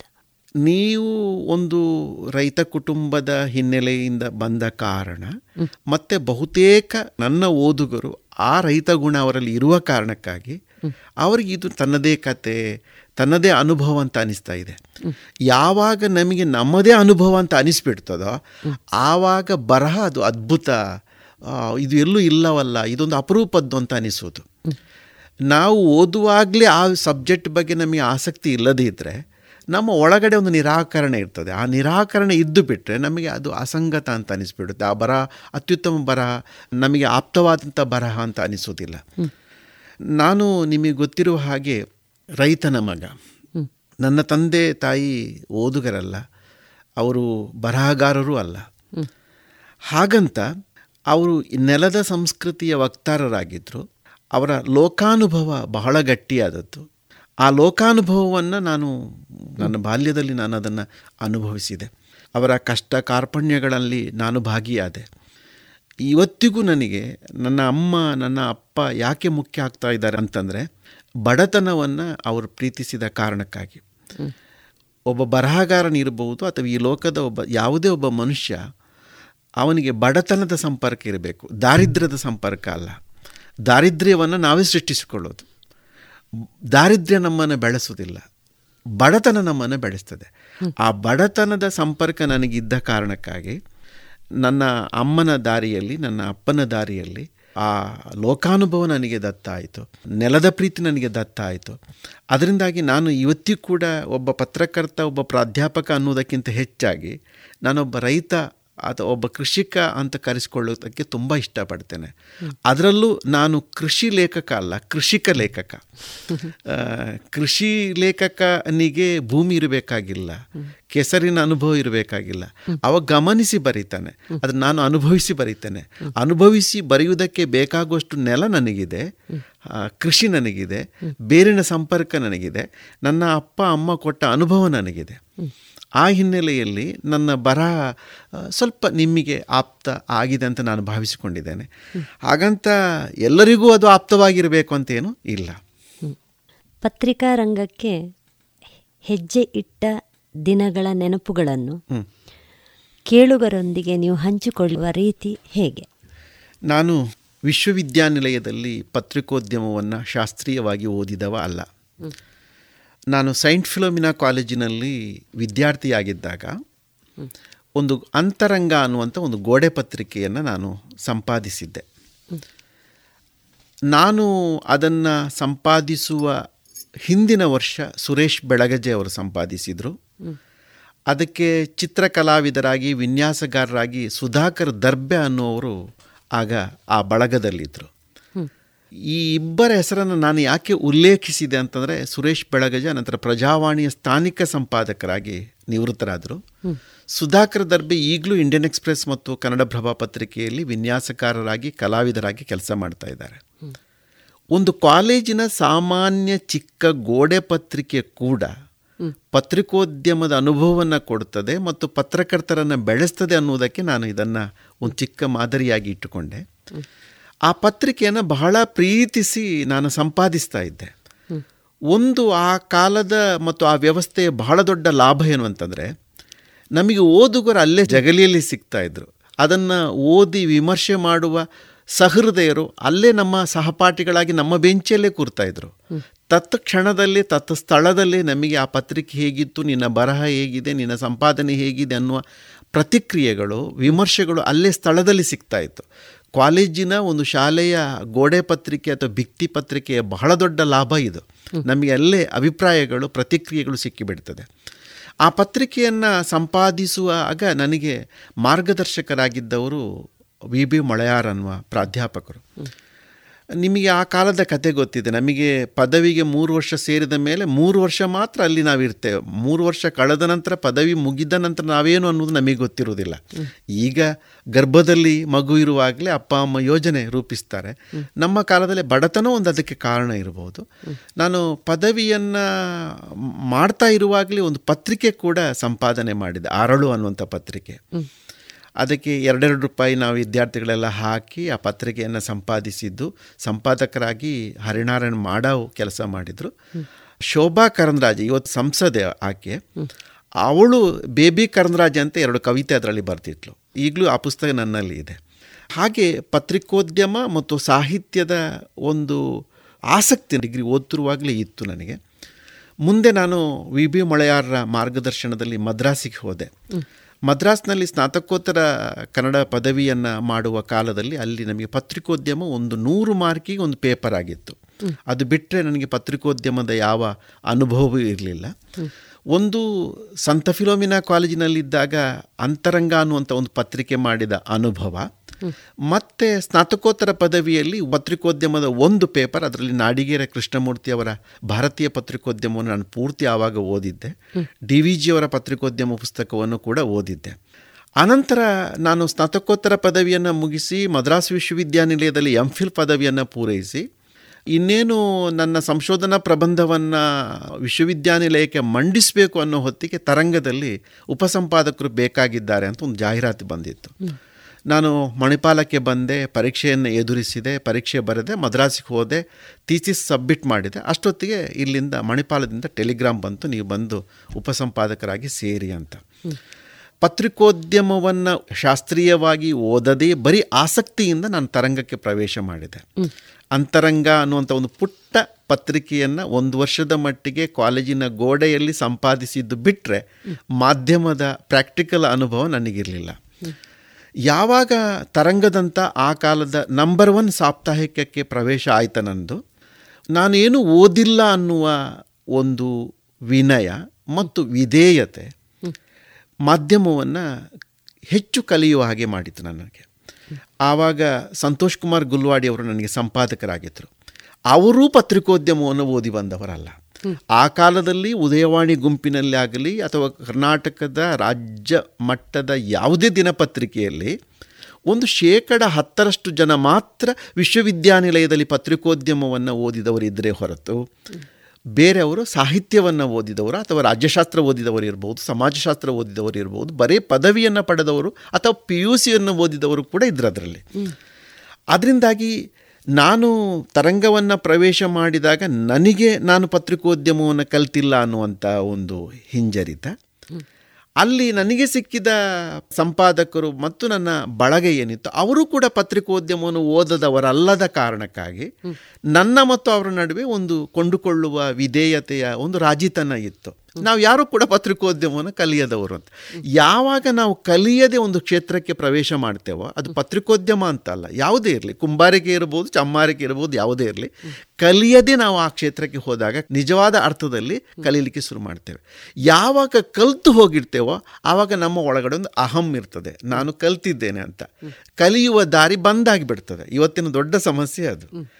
ಇದು ಕಲಿಯುವ ದಾರಿ, ಕಲಿಯುವ ಬಾಗಿಲು ತೆರೆದಿದ್ದ ಕಾರಣಕ್ಕಾಗಿ ನಾನು ಪತ್ರಿಕೋದ್ಯಮವನ್ನು ಅಲ್ಲಿ ಸುಮಾರು ಏಳು ವರ್ಷಗಳ ಕಾಲ ಉಪಸಂಪಾದಕನಾಗಿ ತರಂಗದಲ್ಲಿದ್ದೆ. ಆವಾಗ ಪತ್ರಿಕೋದ್ಯಮದ ಪರಾಕಾಷ್ಠೆಯ ಕಾಲ, ಪತ್ರಿಕೋದ್ಯಮ ಒಂದು ರೀತಿ ಸಂಚಲನವನ್ನು ಮೂಡಿಸ್ತಾ ಇದ್ದಂಥ ಕಾಲ, ಜನರಿಗೆ ಬೌದ್ಧಿಕವಾಗಿ ಅರಿಯುವುದಕ್ಕೆ ಜ್ಞಾನ ಮಾರ್ಗವಾಗಿದ್ದಂಥ ಒಂದೇ ಒಂದು ರೇಡಿಯೋ ಇತ್ತು ಟಿ ವಿ ಆವಾಗ ಇರಲಿಲ್ಲ. ಮಾಧ್ಯಮವನ್ನು ಜನ ತುಂಬ ಪ್ರೀತಿಸ್ತಾ ಇದ್ರು. ಸುಮಾರು ಎರಡೂವರೆ ಲಕ್ಷದಷ್ಟು ಸರ್ಕ್ಯುಲೇಷನ್ ಇತ್ತು ತರಂಗ ವಾರಪತ್ರಿಕೆ ನಾನು ಸಾಹಿತ್ಯವನ್ನು ಓದಿ ಹೋದ ಕಾರಣಕ್ಕಾಗಿ ನನಗೆ ಗುಲ್ವಾಡಿಯವರು ಒಂದು ಅಸೈನ್ಮೆಂಟ್ ಸುಮಾರು ನಾಲ್ಕೈದು ವರ್ಷಗಳ ಕಾಲ ಕನ್ನಡದ ಶ್ರೇಷ್ಠ ಲೇಖಕರನ್ನು ನೀವು ಸಂದರ್ಶನ ಮಾಡಬೇಕು ಅಂತ. ಅದು ನೀವೇ ಒಂದು ಪಟ್ಟಿ ಮಾಡಿಕೊಂಡು ತನ್ನಿ ಅಂತ ಹೇಳಿದರು. ನಾನು ಬಹಳ ಪ್ರೀತಿಸುವ ತೇಜಸ್ವಿ ಅವರಿಂದ ಪಟ್ಟಿ ಆರಂಭ ಆಯಿತು ನನ್ನದು Tejaswi Chaduranga Bhyrappa N K Putina K S Narasimhaswamy Kayyara Kinhanna Rai Channaveera Kanavi ಇಂಥ ಅನೇಕ ಸುಮಾರು ಹತ್ತು ಹದಿನೈದು ಮಂದಿ ದಿಗ್ಗಜರ ಒಂದು ಪಟ್ಟಿ ಮಾಡಿ ಗುಲ್ಲು ಆಡಿಯವರಿಗೆ ಕೊಟ್ಟೆ. ಸರಿ ನೀವು ಇವತ್ತಿನಿಂದ ಮುಂದುವರಿಸಿ. ಅವರಿಗೆಲ್ಲ ಒಂದು ಪತ್ರ ಬರೀರಿ ಸಂಪಾದಕರ ಹೆಸರಿನಲ್ಲಿ ಪತ್ರ ಹೋಗುತ್ತೆ. ಅವರ ಅನುಮತಿ ದಿನಾಂಕವನ್ನು ಕೇಳಿ ನೀವು ಅವರ ಮನೆಗೆ ಹೋಗಿ ಒಂದು ದಿವಸ ಎರಡು ದಿವಸ ಇದ್ದು ಅವರ ಶ್ರೀಮತಿಯವರ ಸಂದರ್ಶನ ಕೂಡ ಮಾಡಬೇಕು. ಮತ್ತು ಅದು ತರಂಗದಲ್ಲಿ ಹದಿನೆಂಟು ಹದಿನಾರು ಇಪ್ಪತ್ತು ಪುಟಗಳ ವಿಸ್ತಾರವಾದಂಥ ಸಂದರ್ಶನ ಆಗಿತ್ತು. ಅದು ಪ್ರಸಾರ ಆಯಿತು. ತೇಜಸ್ವಿಯವರಿಂದ ಆರಂಭ ಆಯಿತು. ಅದರಿಂದ ಏನು? ಆ ಕಾಲದಲ್ಲಿ ಸಾಹಿತ್ಯವೇ ಆಗಿಬಿಟ್ರೆ ಪ್ರಸಾರ ಎಲ್ಲೂ ಕಡಿಮೆ ಆಗುತ್ತೆ ಅನ್ನುವಂಥ ಒಂದು ಆತಂಕ ಕೆಲವೊಮ್ಮೆ ಇತ್ತು. ಆದರೆ ಅದರಿಂದ ಕಡಿಮೆ ಆಗಲಿಲ್ಲ. ತೇಜಸ್ವಿ ಅವರ ಮುಖಪುಟ ಸಂಚಿಕೆಯ ಸಂಚಿಕೆ ಇದೆಯಲ್ಲ ತರಂಗದ್ದು. ಅದರಿಂದ ಸರ್ಕ್ಯುಲೇಷನ್ ಜಾಸ್ತಿ ಆಯಿತು ಆ ಕಾಲದಲ್ಲಿ. ಹೀಗೆ ಇವತ್ತಿಗೂ ಕೂಡ ತೇಜಸ್ವಿಯವರ ಸಂದರ್ಶನಕ್ಕಾಗಿ ಪುತಿನವರ ಸಂದರ್ಶನಕ್ಕಾಗಿ ಕೆ ಎಸ್ ನರಸಿಂಹಸ್ವಾಮಿ ಅವರ ಸಂದರ್ಶನಕ್ಕಾಗಿ ಕೆಲವರು ನನ್ನನ್ನು ಈಗಲೂ ಗುರುತಿಸುವವರಿದ್ದಾರೆ. ಇತ್ತೀಚಿನ ಬರಹಕ್ಕಾಗಿ ಅಲ್ಲ, ಆ ಕಾಲದ ಆ ಬರಹಕ್ಕಾಗಿ ಆ ಸಂಬಂಧ, ಓದುಗ ಮತ್ತು ನನ್ನ ನಡುವಿನ ಸಂಬಂಧ ಅದು ಈಗಲೂ ಹಾಗೆ ಉಳಿದಿದೆ ಅಂತ ನನಗೆ ಅನಿಸ್ತಾ ಇದೆ. ಪೂತಿನ ಅವರ ಮೊಮ್ಮಗಳ ಮದುವೆ ಇನ್ವಿಟೇಷನನ್ನು ಅವರ ಹಸ್ತಾಕ್ಷರದಲ್ಲಿ ನನಗೆ ಕಳುಹಿಸಿದ ಆಮಂತ್ರಣ ಪತ್ರಿಕೆ ಈಗಲೂ ನನ್ನಲ್ಲಿದೆ. ನಾನು ಆ ಕವಿಗಳ ಲೇಖಕರ ಸಂದರ್ಶನ ಪ್ರಕಟ ಆದ ನಂತರ ಅವರ ಮತ್ತು ನನ್ನ ಸಂಬಂಧ ಕಳಚಲಿಲ್ಲ. ಒಬ್ಬ ಸಾಹಿತ್ಯದ ವಿದ್ಯಾರ್ಥಿ ಆಗಿದ್ದ ಕಾರಣ ನಾನು ಅವರಿಗೆ ಪತ್ರ ಬರೀತಾ ಇದ್ದೆ. ಅವರು ಉತ್ತರ ಬರೀತಾ ಇದ್ದರು ಅದರಲ್ಲೂ ಆ ಇಡೀ ಹತ್ತು ಹದಿನೈದು ಜನ ಸಾಹಿತಿಗಳ ಗುಂಪಿನಲ್ಲಿ ತೇಜಸ್ವಿಯವರ ಒಡನಾಟ ಮತ್ತೂ ಮುಂದುವರಿಯಿತು. ಯಾಕಂತಂದರೆ ತೇಜಸ್ವಿಯವರ ಬದುಕು ನನಗೆ ಬಹಳ ಮಾದರಿಯಾಯಿತು. ಯಾಕಂದರೆ ನಾನು ಗುರುತಿಸಿದ ಹಾಗೆ ಕನ್ನಡದಲ್ಲಿ ಬದುಕಿದ ಹಾಗೆ ಬರೆದ ಬರೆದ ಹಾಗೆ ಬದುಕಿದ ಒಬ್ಬ ವ್ಯಕ್ತಿ ತೇಜಸ್ವಿಯವರು. ಅವರ ಬದುಕು ನನಗೆ ಬಹಳ ಇಷ್ಟ ಆದ ಕಾರಣ ನೀವು ನಂಬಲಿಕ್ಕಿಲ್ಲ, ಒಂದು ಹಂತದಲ್ಲಿ ನಾನು ಪತ್ರಿಕೋದ್ಯಮಕ್ಕೆ ರಾಜೀನಾಮೆ ಕೊಟ್ಟು ಕೃಷಿಗೆ ಹೋಗ್ತೇನೆ ಅಂತ ಅವರಿಗೆ ಬರೆದ ಪತ್ರ. ಇಲ್ಲ, ಅವಸರ ಮಾಡಬೇಡ. ಕೃಷಿ ಅಷ್ಟು ಸುಲಭ ಅಲ್ಲ ಅಂತ ಅವರು ನನಗೆ ಬರೆದ ಆ ಪತ್ರಗಳು ಈಗಲೂ ಇದೆ. ಹೀಗೆ ನಾನು ಪತ್ರಿಕೋದ್ಯಮದ ಆಸಕ್ತಿಯಿಂದ ಬರೀಲಿಕ್ಕೆ ಶುರು ಮಾಡಿದೆ. ಆರಂಭದ ಹಂತದಲ್ಲಿ ಸ್ವಲ್ಪ ಸಮಸ್ಯೆ ಕೂಡ ಆಯಿತು. ಈ ಪತ್ರಿಕೆಯಲ್ಲಿ ಈ ಸಂಪಾದಕ ಏನಿದ್ದಾನೋ ಅವನ ಮರ್ಜಿಗೆ ಅನುಗುಣವಾಗಿ ನಾವು ಬರೆಯಬೇಕಾಗ್ತದೆ ಇಲ್ಲ ಸರ್, ನಾನು ಕ್ರಿಕೆಟ್ನ ಬಗ್ಗೆ ಬರೆಯುವುದಿಲ್ಲ. ನಾನು ಪಂಪನನ್ನು ಓದಿದ್ದು, ನಾನು ರನ್ನನನ್ನು ಓದಿದ್ದು, ನಾನು ಕಾಳಿದಾಸನನ್ನು ಓದಿದ್ದು, ನಾನು ಕಾವ್ಯಮೀಮಾಂಸೆಯನ್ನು ಓದಿದ್ದು ಅನ್ನುವುದಕ್ಕೆ ಅಲ್ಲಿ ಉತ್ತರ ಇಲ್ಲ. ಪತ್ರಿಕೆಗೆ ಸೇರಿದ ಮೇಲೆ ನೀವು ಮಸಾಲ ದೋಸೆಯ ಬಗ್ಗೆಯೂ ಬರೀಬೇಕಾಗ್ತದೆ, ಸಿನಿಮಾ ನಟರ ಬಗ್ಗೆಯೂ ಬರೀಬೇಕಾಗುತ್ತೆ ರಾಜಕಾರಣದ ಬಗ್ಗೆಯೂ ಬರೀಬೇಕಾಗ್ತದೆ. ಅದು ಅತ್ಯಂತ ಅವಸರದ ಒಂದು ಸಾಹಿತ್ಯ ಸೃಷ್ಟಿ, ಎಲ್ಲ ಗೊತ್ತಿದೆ ನಿಮಗೆ.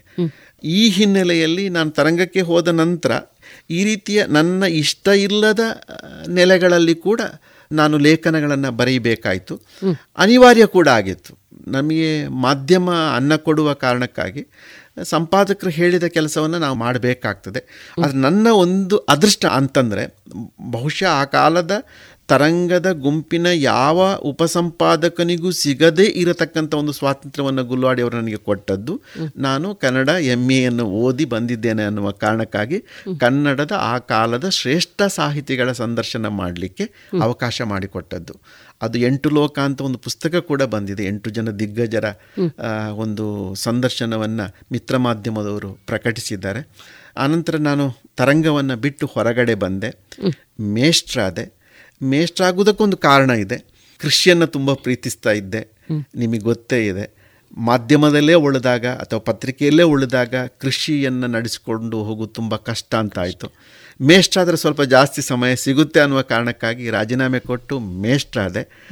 ಮೇಷ್ಟ್ರಾದ ಮೇಲೆ ಸರಿ ಕೃಷಿ ಮೇಷ್ಟ್ರ ಕೆಲಸ ಅದನ್ನು ಯಾಕೆ ಬಿಡಬೇಕು ಮಾಧ್ಯಮ ಅಂತ ಅದನ್ನೂ ಬರೀಲಿಕ್ಕೆ ಮುಂದುವರಿಸಿದೆ. ಇವತ್ತಿನವರೆಗೆ ಬರೀತಾ ಇದ್ದೇನೆ. ಒಂದು ಕಡೆ ಮಾಧ್ಯಮ ಇನ್ನೊಂದು ಕಡೆ ಕೃಷಿ ಇನ್ನೊಂದು ಕಡೆ ಅಧ್ಯಾಪನ ಏಕಪಾತ್ರ ಅಭಿನಯ ನಡೀತಾನೆ ಇದೆ. ಸಾಹಿತ್ಯ ಸಮುನ್ನತಿಯ ಈ ಸರಣಿಯ ಮುಂದಿನ ಭಾಗ ಮುಂದಿನ ಶುಕ್ರವಾರ ಪ್ರಸಾರವಾಗಲಿದೆ. ಎಲ್ಲರಿಗೂ ನಮಸ್ಕಾರ. ಈ ಸರಣಿ ಕಾರ್ಯಕ್ರಮದ ಸಂಯೋಜನೆ ಆಶಾ ಬೆಳ್ಳಾರೆ. ಸಹಕಾರ ಪ್ರಶಾಂತ್ ಕೆಎಸ್. ಕೇಳುಗರೆ ತಮ್ಮ ಅನಿಸಿಕೆ ಅಭಿಪ್ರಾಯಗಳನ್ನು ವಾಟ್ಸ್ಆಪ್ ಮೂಲಕ ಕಳುಹಿಸಿ. ಒಂಬತ್ತು ನಾಲ್ಕು ಎಂಟು ಸೊನ್ನೆ, ಎರಡು ಐದು ಸೊನ್ನೆ, ಒಂದು ಸೊನ್ನೆ ಒಂದು ಮತ್ತೊಮ್ಮೆ ಒಂಬತ್ತು ನಾಲ್ಕು ಎಂಟು ಸೊನ್ನೆ, ಎರಡು ಐದು ಸೊನ್ನೆ, ಒಂದು ಸೊನ್ನೆ ಒಂದು.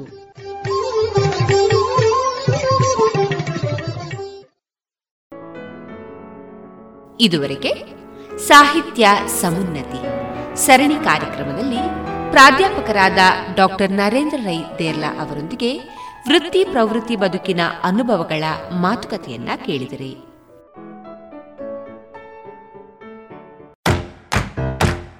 ಬನ್ನಿ ಎಲ್ಲ ಸೇರಿ ಹೊಸ ಹೆಜ್ಜೆ ಇಡೋಣ.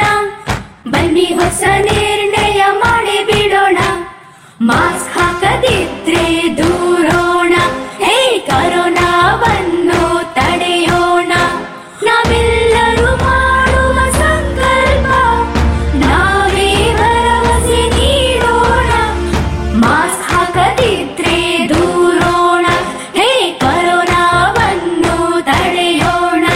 ಭಾರತ ಸರ್ಕಾರದ ಮೂಲಕ ಸಾರ್ವಜನಿಕ ಹಿತಾಸಕ್ತಿ ಮೇರೆಗೆ ಪ್ರಕಟಿಸಲಾಗಿದೆ.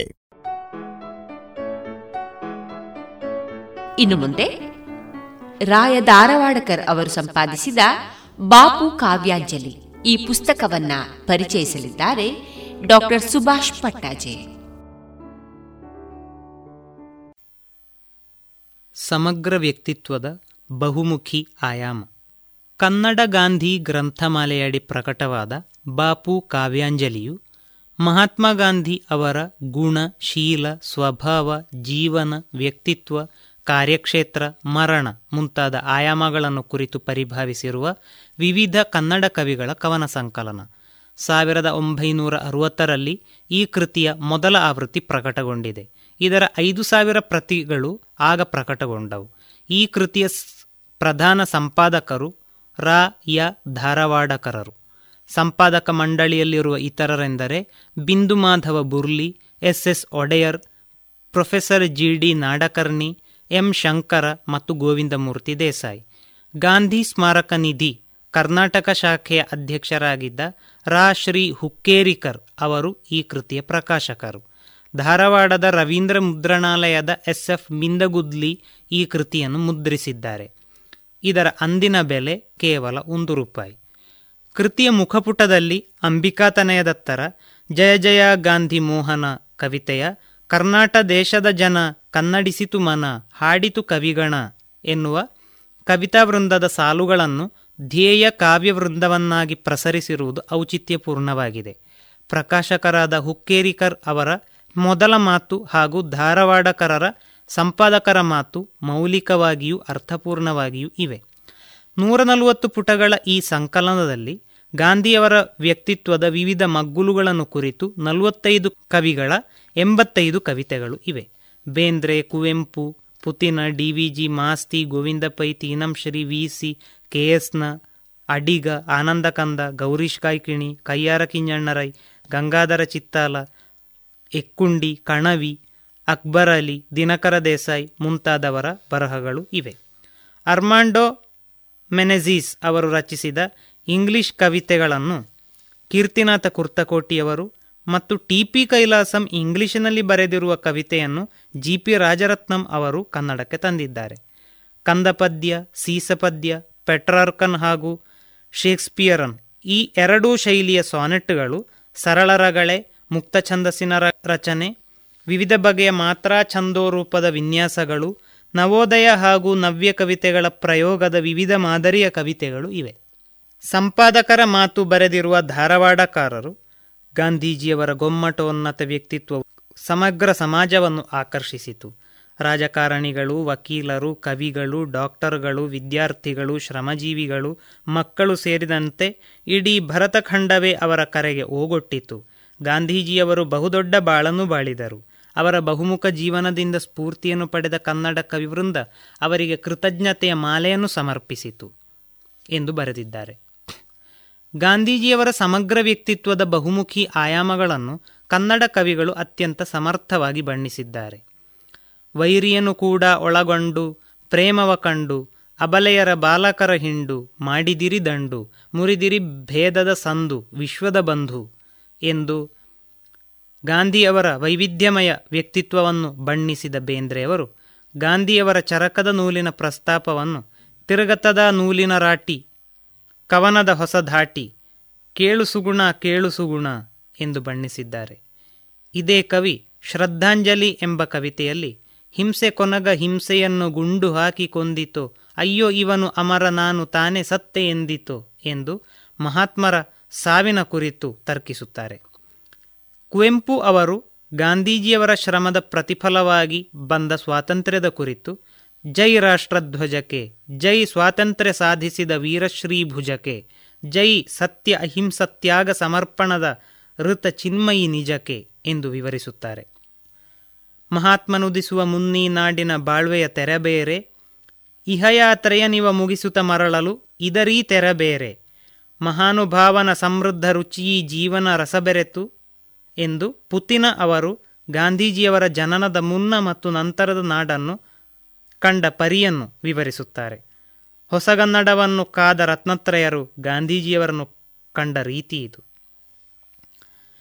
ಎಲ್ಲರೆದೆ ಗೂಡಿನಲ್ಲಿ ನಿನ್ನ ಬೆಳಕು ಎಂದು ಕೆಎಸ್ನ ಭಾರತದ ಎಲ್ಲ ಪ್ರಜೆಗಳ ಹೃದಯದಲ್ಲಿ ಗಾಂಧಿಯ ಬೆಳಕನ್ನು ಕಂಡಿದ್ದರೆ, ಬೆಟಗೇರಿ ಕೃಷ್ಣ ಶರ್ಮರು ನಮನವಿದೋ ನಮನವಿದೋ ನಮನ ಸಹಜ ಯೋಗಿ ಎಂದು ಗಾಂಧಿಗೆ ನಮಿಸಿ ನೀನು ನಡೆವ ನಾರ್, ನೀನು ನಡೆದ ನಾ ನೀನು ನಡೆದ ದಾರಿಯದೇ ಸತ್ಯ ಧರ್ಮಸಾರ ಎಂದಿದ್ದಾರೆ.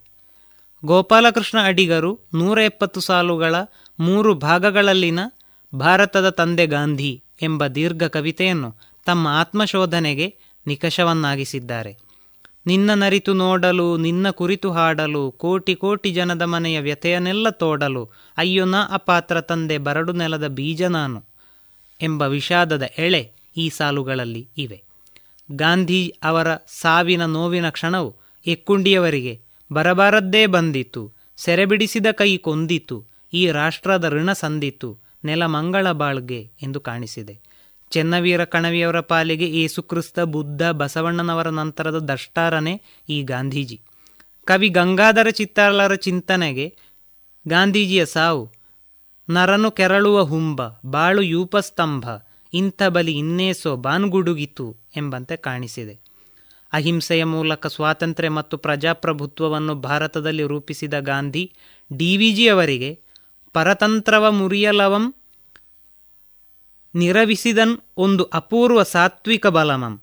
ಪುರುಷತೆ ಕ್ಲೀಬರ್ಗಿ, ಪುರುಷತೆ ಕ್ಲೀಬರ್ಗಿತ್ತ ರುಧಿರ ರಣದಿಂ ಪ್ರಜಾಸ್ವರಾಜ್ಯವತಂದಂ ಎಂಬ ಕಂದಪದ್ಯದ ರಚನೆಗೆ ಕಾರಣವಾಗಿದೆ. ಗೌರೀಶ ಕಾಯ್ಕಿಣಿ ಅವರಿಗೆ ಗಾಂಧಿಯ ನಗೆ ಉಭಯ ಅಭಯ ಚಿನ್ಮುದ್ರೆ ಬಿಂಬಿಸಿದ ಅನಗ ಅನರ್ಘ್ಯ ಪ್ರಭೆ ಎನಿಸಿದೆ. ದಿನಕರ ದೇಸಾಯಿ ಅವರು, ನಿನ್ನ ಪ್ರತಿಮೆಯ ನಿಲ್ಲಿಸಿ ನಾವು ಮೆರೆಯುವುದು ವ್ಯರ್ಥ, ನಮ್ಮ ಹೃದಯದೊಳಿರಲಿ ನಿನ್ನ ಮರಣದ ಅರ್ಥ ಎಂದು ನಾಡ ಜನರನ್ನು ಎಚ್ಚರಿಸುತ್ತಾರೆ. ಇನ್ನಿನಿಸು ನೀ ಮಹಾತ್ಮ ಬದುಕಬೇಕಿತ್ತು ಎನ್ನುವುದು ಗೋವಿಂದ ಪೈಗಳ ಮೊರೆ. ಗಾಂಧೀಜಿಯವರ ಪ್ರಭಾವಕ್ಕೊಳಗಾದ ಮುಗಳಿಯವರು, ಪತಿತ ದಲಿತವೆಲ್ಲ ಜನದ ನೋವು ನಲಿವು ನನ್ನವು, ನೋವು ಕಳೆಯ ನಲವು ಬೆಳೆಯ ನನ್ನ ಬಾಳು ಸಫಲವು ಎಂದರೆ ತೀನಂ ಶ್ರೀ ಅವರು ಸರ್ವೋದಯದ ಸೂತ್ರಧಾರನನ್ನಾಗಿ ಗಾಂಧೀಜಿಯನ್ನು ಗುರುತಿಸುತ್ತಾರೆ. ಗಾಂಧಿ ಜನಿಸಿದ ಈ ಭಾರತವನ್ನು ಮಾಸ್ತಿಯವರು ಮೆಚ್ಚಿ, ಭಾರತ ಮಾತೆಯ ಹಿರಿಯ ಕುವರನಿಗೆ, ಹರಿಯ ಹಿರಿಯ ದಾಸಗೆ, ಬಂದು ಇವನಿಗಿಂದು ಎರಗಿ ಇವನ ಧರಿಸಿದ ಭೂಮಿ ಪುಣ್ಯ ಭೂಮಿ ಇದು. ಇವನ ನೋಡಿದ ನಾವು ಧನ್ಯರು ಆವ್ ಇಂದು ಎಂಬ ಭಾವನೆಯನ್ನು ತಳೆದಿದ್ದಾರೆ. ಈ ಸಂಕಲನದಲ್ಲಿನ ಕವಿತೆಗಳ ಧನ್ಯತಾ ಭಾವ ಓದುಗರದ್ದು ಆಗುವುದು ಬಾಪು ಕಾವ್ಯಾಂಜಲಿಯ ವಿಶೇಷಗಳಲ್ಲಿ ಒಂದು. ಇದುವರೆಗೆ ಡಾಕ್ಟರ್ ಸುಭಾಷ್ ಪಟ್ಟಾಜಿ ಅವರಿಂದ ಬಾಪು ಕಾವ್ಯಾಂಜಲಿ ಈ ಪುಸ್ತಕದ ಪರಿಚಯವನ್ನ ಕೇಳಿದರೆ. ಇನ್ನು ಮುಂದೆ ಮಧುರಗಾನ ಪ್ರಸಾರವಾಗಲಿದೆ.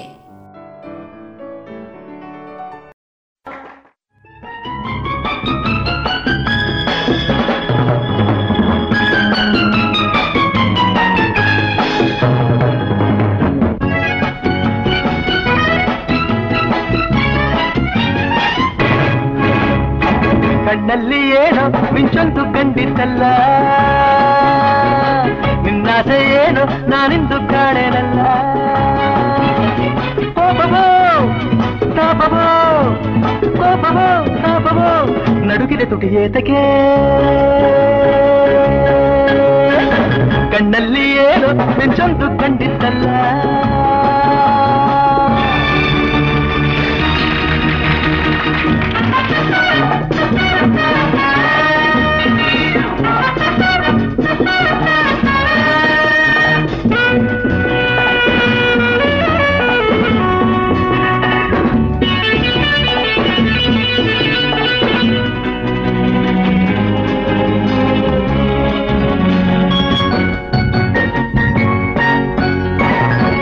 ವಯಸ್ಸು, ಒಳ್ಳೆ ಸೊಗಸು, ಏಕೆ ಹೀಗಾಯ್ತು ಮನಸ್ಸು?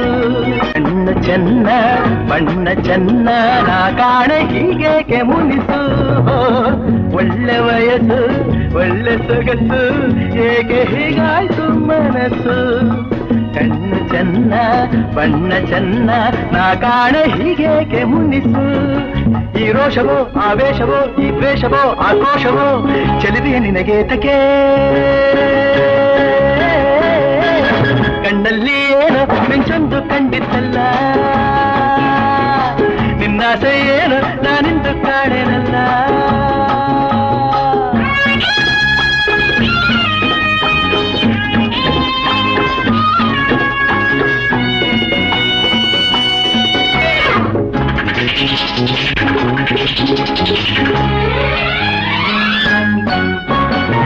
ಚೆಲುವೆ ಮೊಗದಿ ಗೆಲುವ ಕಂಡೆ ಎಲ್ಲಿ ಏನಾಯ್ತು ಕಾಣೆ ಗೆಲುವ ಹಿಂದೆ ಛಲವ ಕಂಡೆ ಅಮ್ಮಮ್ಮ ನೀನಂತ ಜಾಣೆ ಚೆಲುವೆ ಮಗದಿ ಗೆಲುವ ಕಂಡೆ ಎಲ್ಲಿ ಏನಾಯ್ತು ಕಾಣೆ ಗೆಲುವ ಹಿಂದೆ ಛಲವ ಕಂಡೆ ಅಮ್ಮಮ್ಮ ನೀನಂತ ಜಾಣೆ. ನಿನ್ನಾಸೆಯ ನಾವಲ್ಲೆನು, ಇನ್ನಾರನು ನಾವಲ್ಲೆನು. ಸರಸಕ್ಕೆ ಬರಲಾರೆಯ ಹೇಳು ಬರಲಾರೆಯ ನಿನ್ನಂಥ ನೂರು ಹೆಣ್ಣನ್ನು ನಾನು ಬಲ್ಲೆ. ನನ್ನಲ್ಲಿ ಇನ್ನು ನಿನ್ನಾಟ ಸಾಗದಲ್ಲೇ.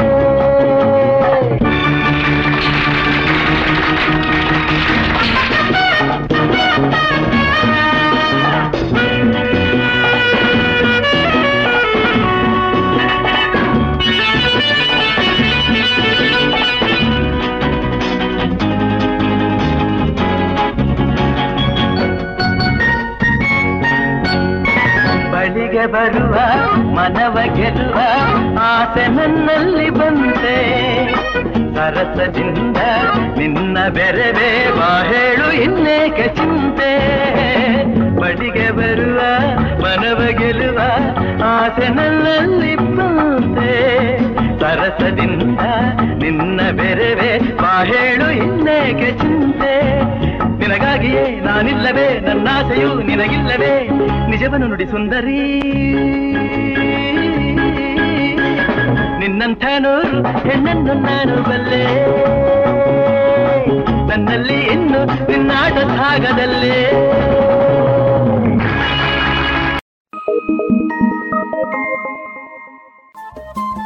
ರೇಡಿಯೋ ಪಾಂಚಜನ್ಯ ತೊಂಬತ್ತು ಬಿಂದು ಎಂಟು ಎಫ್ಎಂ ಸಮುದಾಯ ಬಾನುಲಿ ಕೇಂದ್ರ ಪುತ್ತೂರು. ಇದು ಜೀವ ಜೀವದ ಸ್ವರ ಸಂಚಾರ.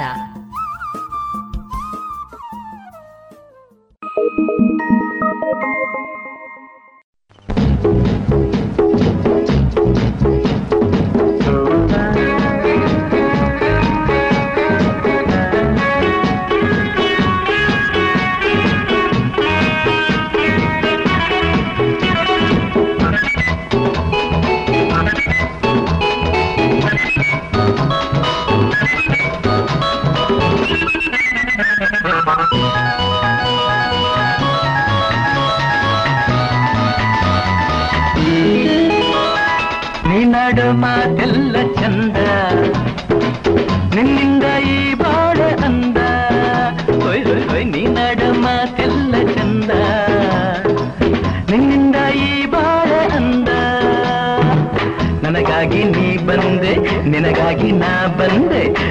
ನನಗಾಗಿ ನೀ ಬಂದೆ ನಿನಗಾಗಿ ನಾ ಬಂದೆ. ಮನ ಆಸೆಯ ಕಡಲಾಗಿದೆ ತನು ಹೂವಿನ ಒಡಲಾಗಿದೆ. ಹೇ,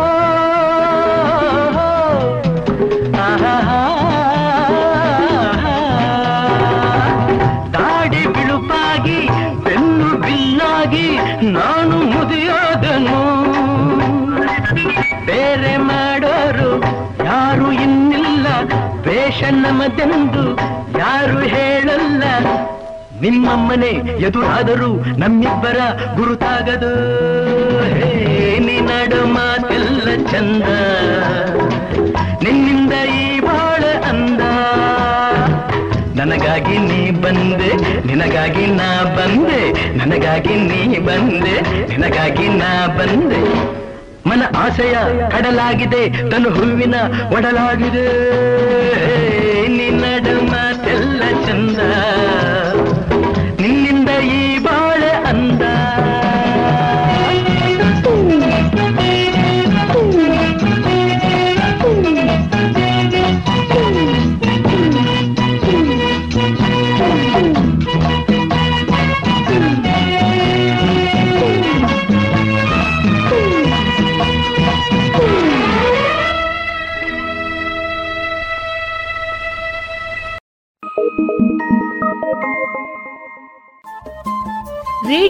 ಪಾಂಚಜನ್ಯ ತೊಂಬತ್ತು ಬಿಂದು ಎಂಟು ಎಫ್ಎಂ ಸಮುದಾಯ ಬಾನುಲಿ ಕೇಂದ್ರ ಪುತ್ತೂರು. ಇದು ಜೀವ ಜೀವದ ಸ್ವರ ಸಂಚಾರ.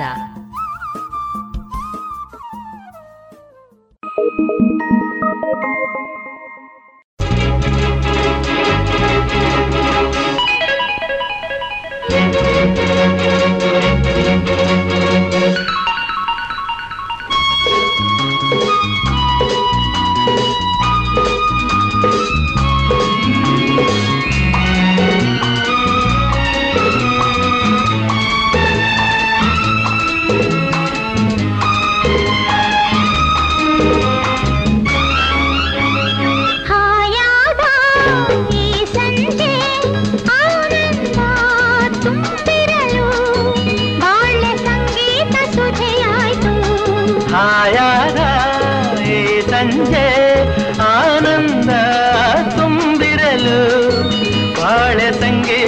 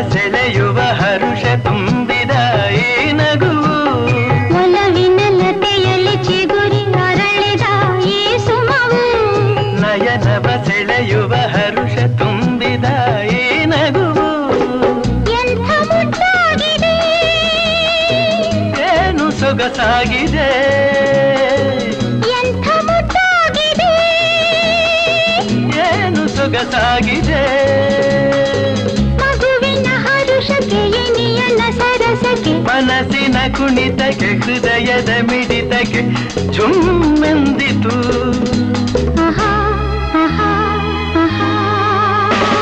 ಹಾಯಾದ ಏ ಸಂಜೆ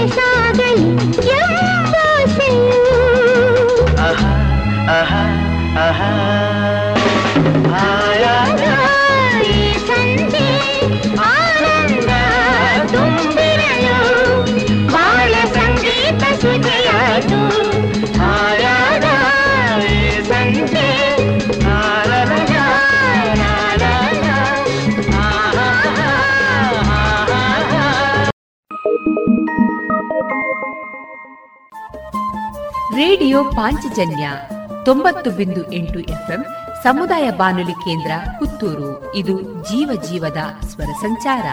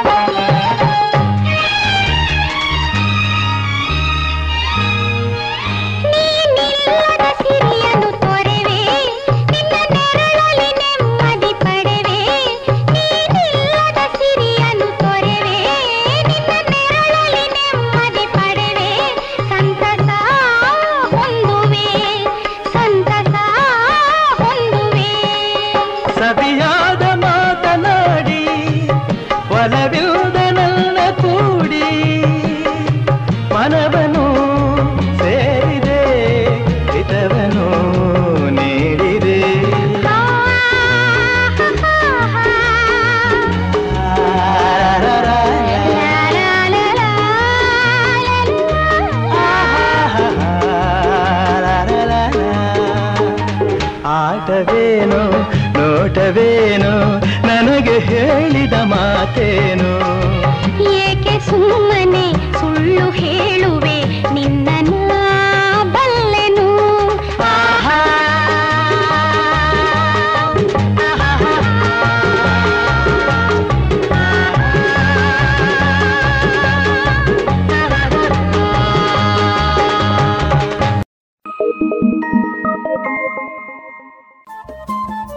ರೇಡಿಯೋ ಪಾಂಚಜನ್ಯ ತೊಂಬತ್ತು ಬಿಂದು ಎಂಟು ಎಫ್ಎಂ ಸಮುದಾಯ ಬಾನುಲಿ ಕೇಂದ್ರ ಪುತ್ತೂರು. ಇದು ಜೀವ ಜೀವದ ಸ್ವರ ಸಂಚಾರ.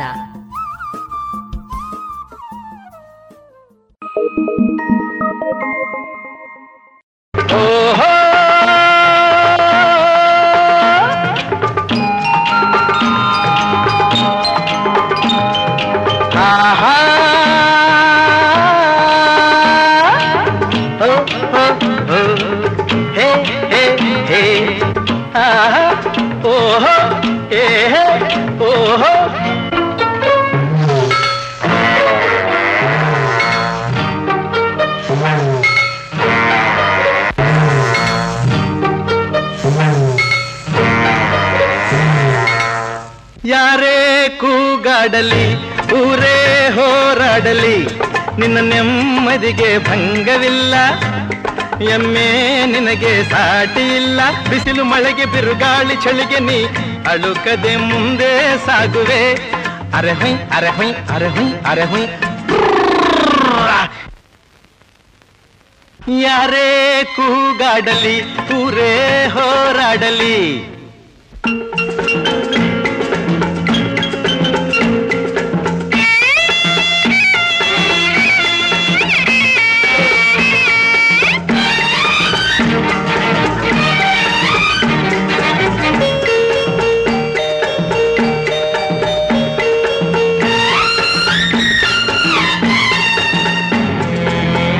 ಗುಣದಲ್ಲಿ ನೀ ಉಪಕಾರಿ, ಮಾನವಗೆ ನೀ ಸಹಕಾರಿ. ಗುಣದಲ್ಲಿ ನೀ ಉಪಕಾರಿ, ಮಾನವಗೆ ನೀ ಸಹಕಾರಿ. ಕಸವನ್ನೇ ತಿಂದರು ಕೊನೆಗೆ, ಹಾಲನ್ನೇ ನೀಡುವೆ ನಮಗೆ. ಹಾಲನ್ನು ಕುಡಿದ ಜನರು, ವಿಷವನ್ನೇ ಕಕ್ಕುತ್ತಲಿಹರು ಹಾಲನ್ನು ಕುಡಿದ ಜನರು, ವಿಷವನ್ನೇ ಕಕ್ಕುತ್ತಲಿಹರು ಸದಾ ರೋಷ, ಸದಾ ದೇಶ ಅದಕ್ಕೆ ಹೀಗಿದೆಯೇ ದೇಶ. ಯಾರೇ ಕೂಗಾಡಲಿ, ಊರೇ ಹೋರಾಡಲಿ, ನಿನ್ನ ನೆಮ್ಮದಿಗೆ ಭಂಗವಿಲ್ಲ. ಎಮ್ಮೆ ನಿನಗೆ ಸಾಟಿ ಇಲ್ಲ, ಬಿಸಿಲು ಮಳೆಗೆ ಬಿರುಗಾಳಿ ಚಳಿಗೆ ನೀ ಅಳುಕದೆ ಮುಂದೆ ಸಾಗುವೆ. ಅರಹೈ ಅರಹೈ ಅರಹೈ ಅರಹೈ ಯಾರೇ ಕೂಗಾಡಲಿ, ಊರೇ ಹೋರಾಡಲಿ.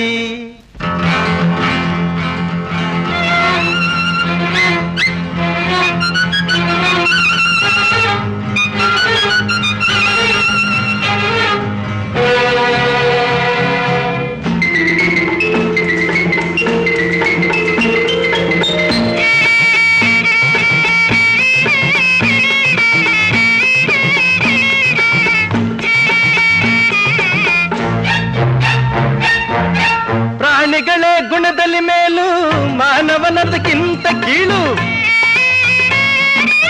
ಪ್ರಾಣಿಗಳೇ ಗುಣದಲ್ಲಿ ಮೇಲು, ಮಾನವನದಕ್ಕಿಂತ ಕೀಳು. ಉಪಕಾರವ ಮಾಡಲಾರ, ಬದುಕಿದರೆ ಸೈರಿಸಲಾರ.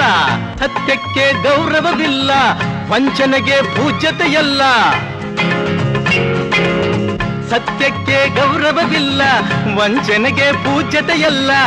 ಇದೇ ನೀತಿ, ಇದೇ ರೀತಿ, ಇನ್ನೆಲ್ಲಿ ಗುರು ಹಿರಿಯರ ಭೇಟಿ ಯಾರೇ ಕೂಗಾಡಲಿ, ಊರೇ ಹೋರಾಡಲಿ, ನಿನ್ನ ನೆಮ್ಮದಿಗೆ ಭಂಗವಿಲ್ಲ, ಎಮ್ಮೆ ನಿನಗೆ ಸಾಟಿ ಇಲ್ಲ ಬಿಸಿಲು ಮಳೆಗೆ ಬಿರುಗಾಳಿ ಚಳಿಗೆ ನೀ ಅಳುಕದೆ ಮುಂದೆ ಸಾಗುವೆ. ಅರೆ ಹೊಯ್ ಅರೆ ಹೊಯ್ ಅರೆ ಹೊಯ್ ಅರೆ ಹೊಯ್. ಯಾರೇ ಕೂಗಾಡಲಿ ಊರೇ ಹೋರಾಡಲಿ. ಇದುವರೆಗೆ ಮಧುರ ಗಾನ ಪ್ರಸಾರವಾಯಿತು.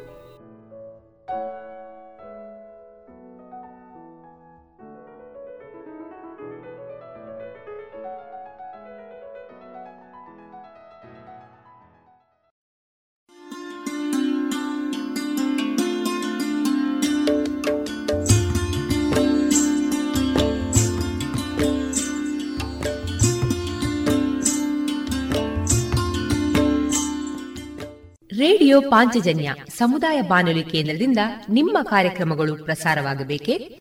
ಹಾಗಿದ್ದರೆ ನಮ್ಮನ್ನು ಸಂಪರ್ಕಿಸಿ. ನಮ್ಮ ದೂರವಾಣಿ ಸಂಖ್ಯೆ ಸೊನ್ನೆ ಎಂಟು ಎರಡು ಐದು ಒಂದು, ಎರಡು ಒಂಬತ್ತು ಎಂಟು ನಾಲ್ಕು ಒಂಬತ್ತು ಒಂಬತ್ತು. ಗಮನಿಸಿ ಕೇಳುವರೆ ನಮ್ಮ ಕಾರ್ಯಕ್ರಮಗಳನ್ನು ವೆಬ್ಸೈಟ್ ಮೂಲಕ ಕೂಡ ಆಲಿಸಬಹುದು. ನಮ್ಮ ವೆಬ್ಸೈಟ್ ವಿಳಾಸ W W W radio Panchajanya dot com. ಇಲ್ಲಿ ಆರ್ಕೈವ್ಸ್ನ ಭಾಗಕ್ಕೆ ಹೋಗಿ ಕ್ಲಿಕ್ ಮಾಡಿದರೆ ಹಳೆ ಕಾರ್ಯಕ್ರಮಗಳನ್ನು ಕೂಡ ಆಲಿಸಬಹುದು. ಜೊತೆಗೆ ನಮ್ಮ ಪ್ರಸಾರವನ್ನು ಆಪ್ ಮೂಲಕವೂ ಕೇಳಬಹುದು. ಪ್ಲೇಸ್ಟೋರ್ನಲ್ಲಿ ಪಾಂಚಜನ್ಯ ಸರ್ಚ್ ಮಾಡಿ ಡೌನ್ಲೋಡ್ ಮಾಡಿಕೊಂಡು ತಮ್ಮ ಮೊಬೈಲ್ಗಳಿಗೆ ಇನ್ಸ್ಟಾಲ್ ಮಾಡಿದರೆ ರೇಡಿಯೋ ಪ್ರಸಾರದ ಕಾರ್ಯಕ್ರಮವನ್ನು ನೀವು ಆಲಿಸಬಹುದು. ನಮ್ಮ ಪ್ರಸಾರದ ಬಗೆಗೆ ನಿಮ್ಮ ಅಭಿಪ್ರಾಯಗಳನ್ನು ಹಂಚಿಕೊಳ್ಳಲು ನಮ್ಮ ವಿಳಾಸ ರೇಡಿಯೋ ಪಾಂಚಜನ್ಯ ತೊಂಬತ್ತು ಬಿಂದು ಎಂಟು ಎಫ್ಎಂ ಸಮುದಾಯ ಬಾನುಲಿ ಕೇಂದ್ರ, ನೆಹರು ನಗರ, ಪುತ್ತೂರು. ನಮ್ಮ ದೂರವಾಣಿ ಸಂಖ್ಯೆ ಸೊನ್ನೆ ಎಂಟು ಎರಡು ಐದು ಒಂದು ಎರಡು ಒಂಬತ್ತು ಎಂಟು ನಾಲ್ಕು ಒಂಬತ್ತು ಒಂಬತ್ತು. ಇಮೇಲ್ ವಿಳಾಸ radio Panchajanya at Gmail dot com ನಮ್ಮ ವಿಳಾಸ ಮತ್ತೊಮ್ಮೆ ರೇಡಿಯೋ ಪಾಂಚಜನ್ಯ ತೊಂಬತ್ತು ಬಿಂದು ಎಂಟು ಎಫ್ಎಂ ಸಮುದಾಯ ಬಾನುಲಿ ಕೇಂದ್ರ, ನೆಹರು ನಗರ, ಪುತ್ತೂರು. ನಮ್ಮ ದೂರವಾಣಿ ಸಂಖ್ಯೆ ಸೊನ್ನೆ ಎಂಟು ಎರಡು ಐದು ಒಂದು, ಎರಡು ಒಂಬತ್ತು ಎಂಟು ನಾಲ್ಕು ಒಂಬತ್ತು ಒಂಬತ್ತು. ಇಲ್ಲಿಗೆ ಈ ಹೊತ್ತಿನ ಪ್ರಸಾರ ಕಾರ್ಯಕ್ರಮವನ್ನ ಮುಕ್ತಾಯಗೊಳಿಸುತ್ತಿದ್ದೇವೆ. ಆತ್ಮೀಯ ಕೇಳುಗರಿಗೆಲ್ಲ ರೇಡಿಯೋ ಪಾಂಚಜನ್ಯದ ಬಳಗದ ಪರವಾಗಿ ನಾನು ತೇಜಸ್ವಿ ರಾಜೇಶ್ ಮಾಡುವ ಅನಂತ ವಂದನೆಗಳು.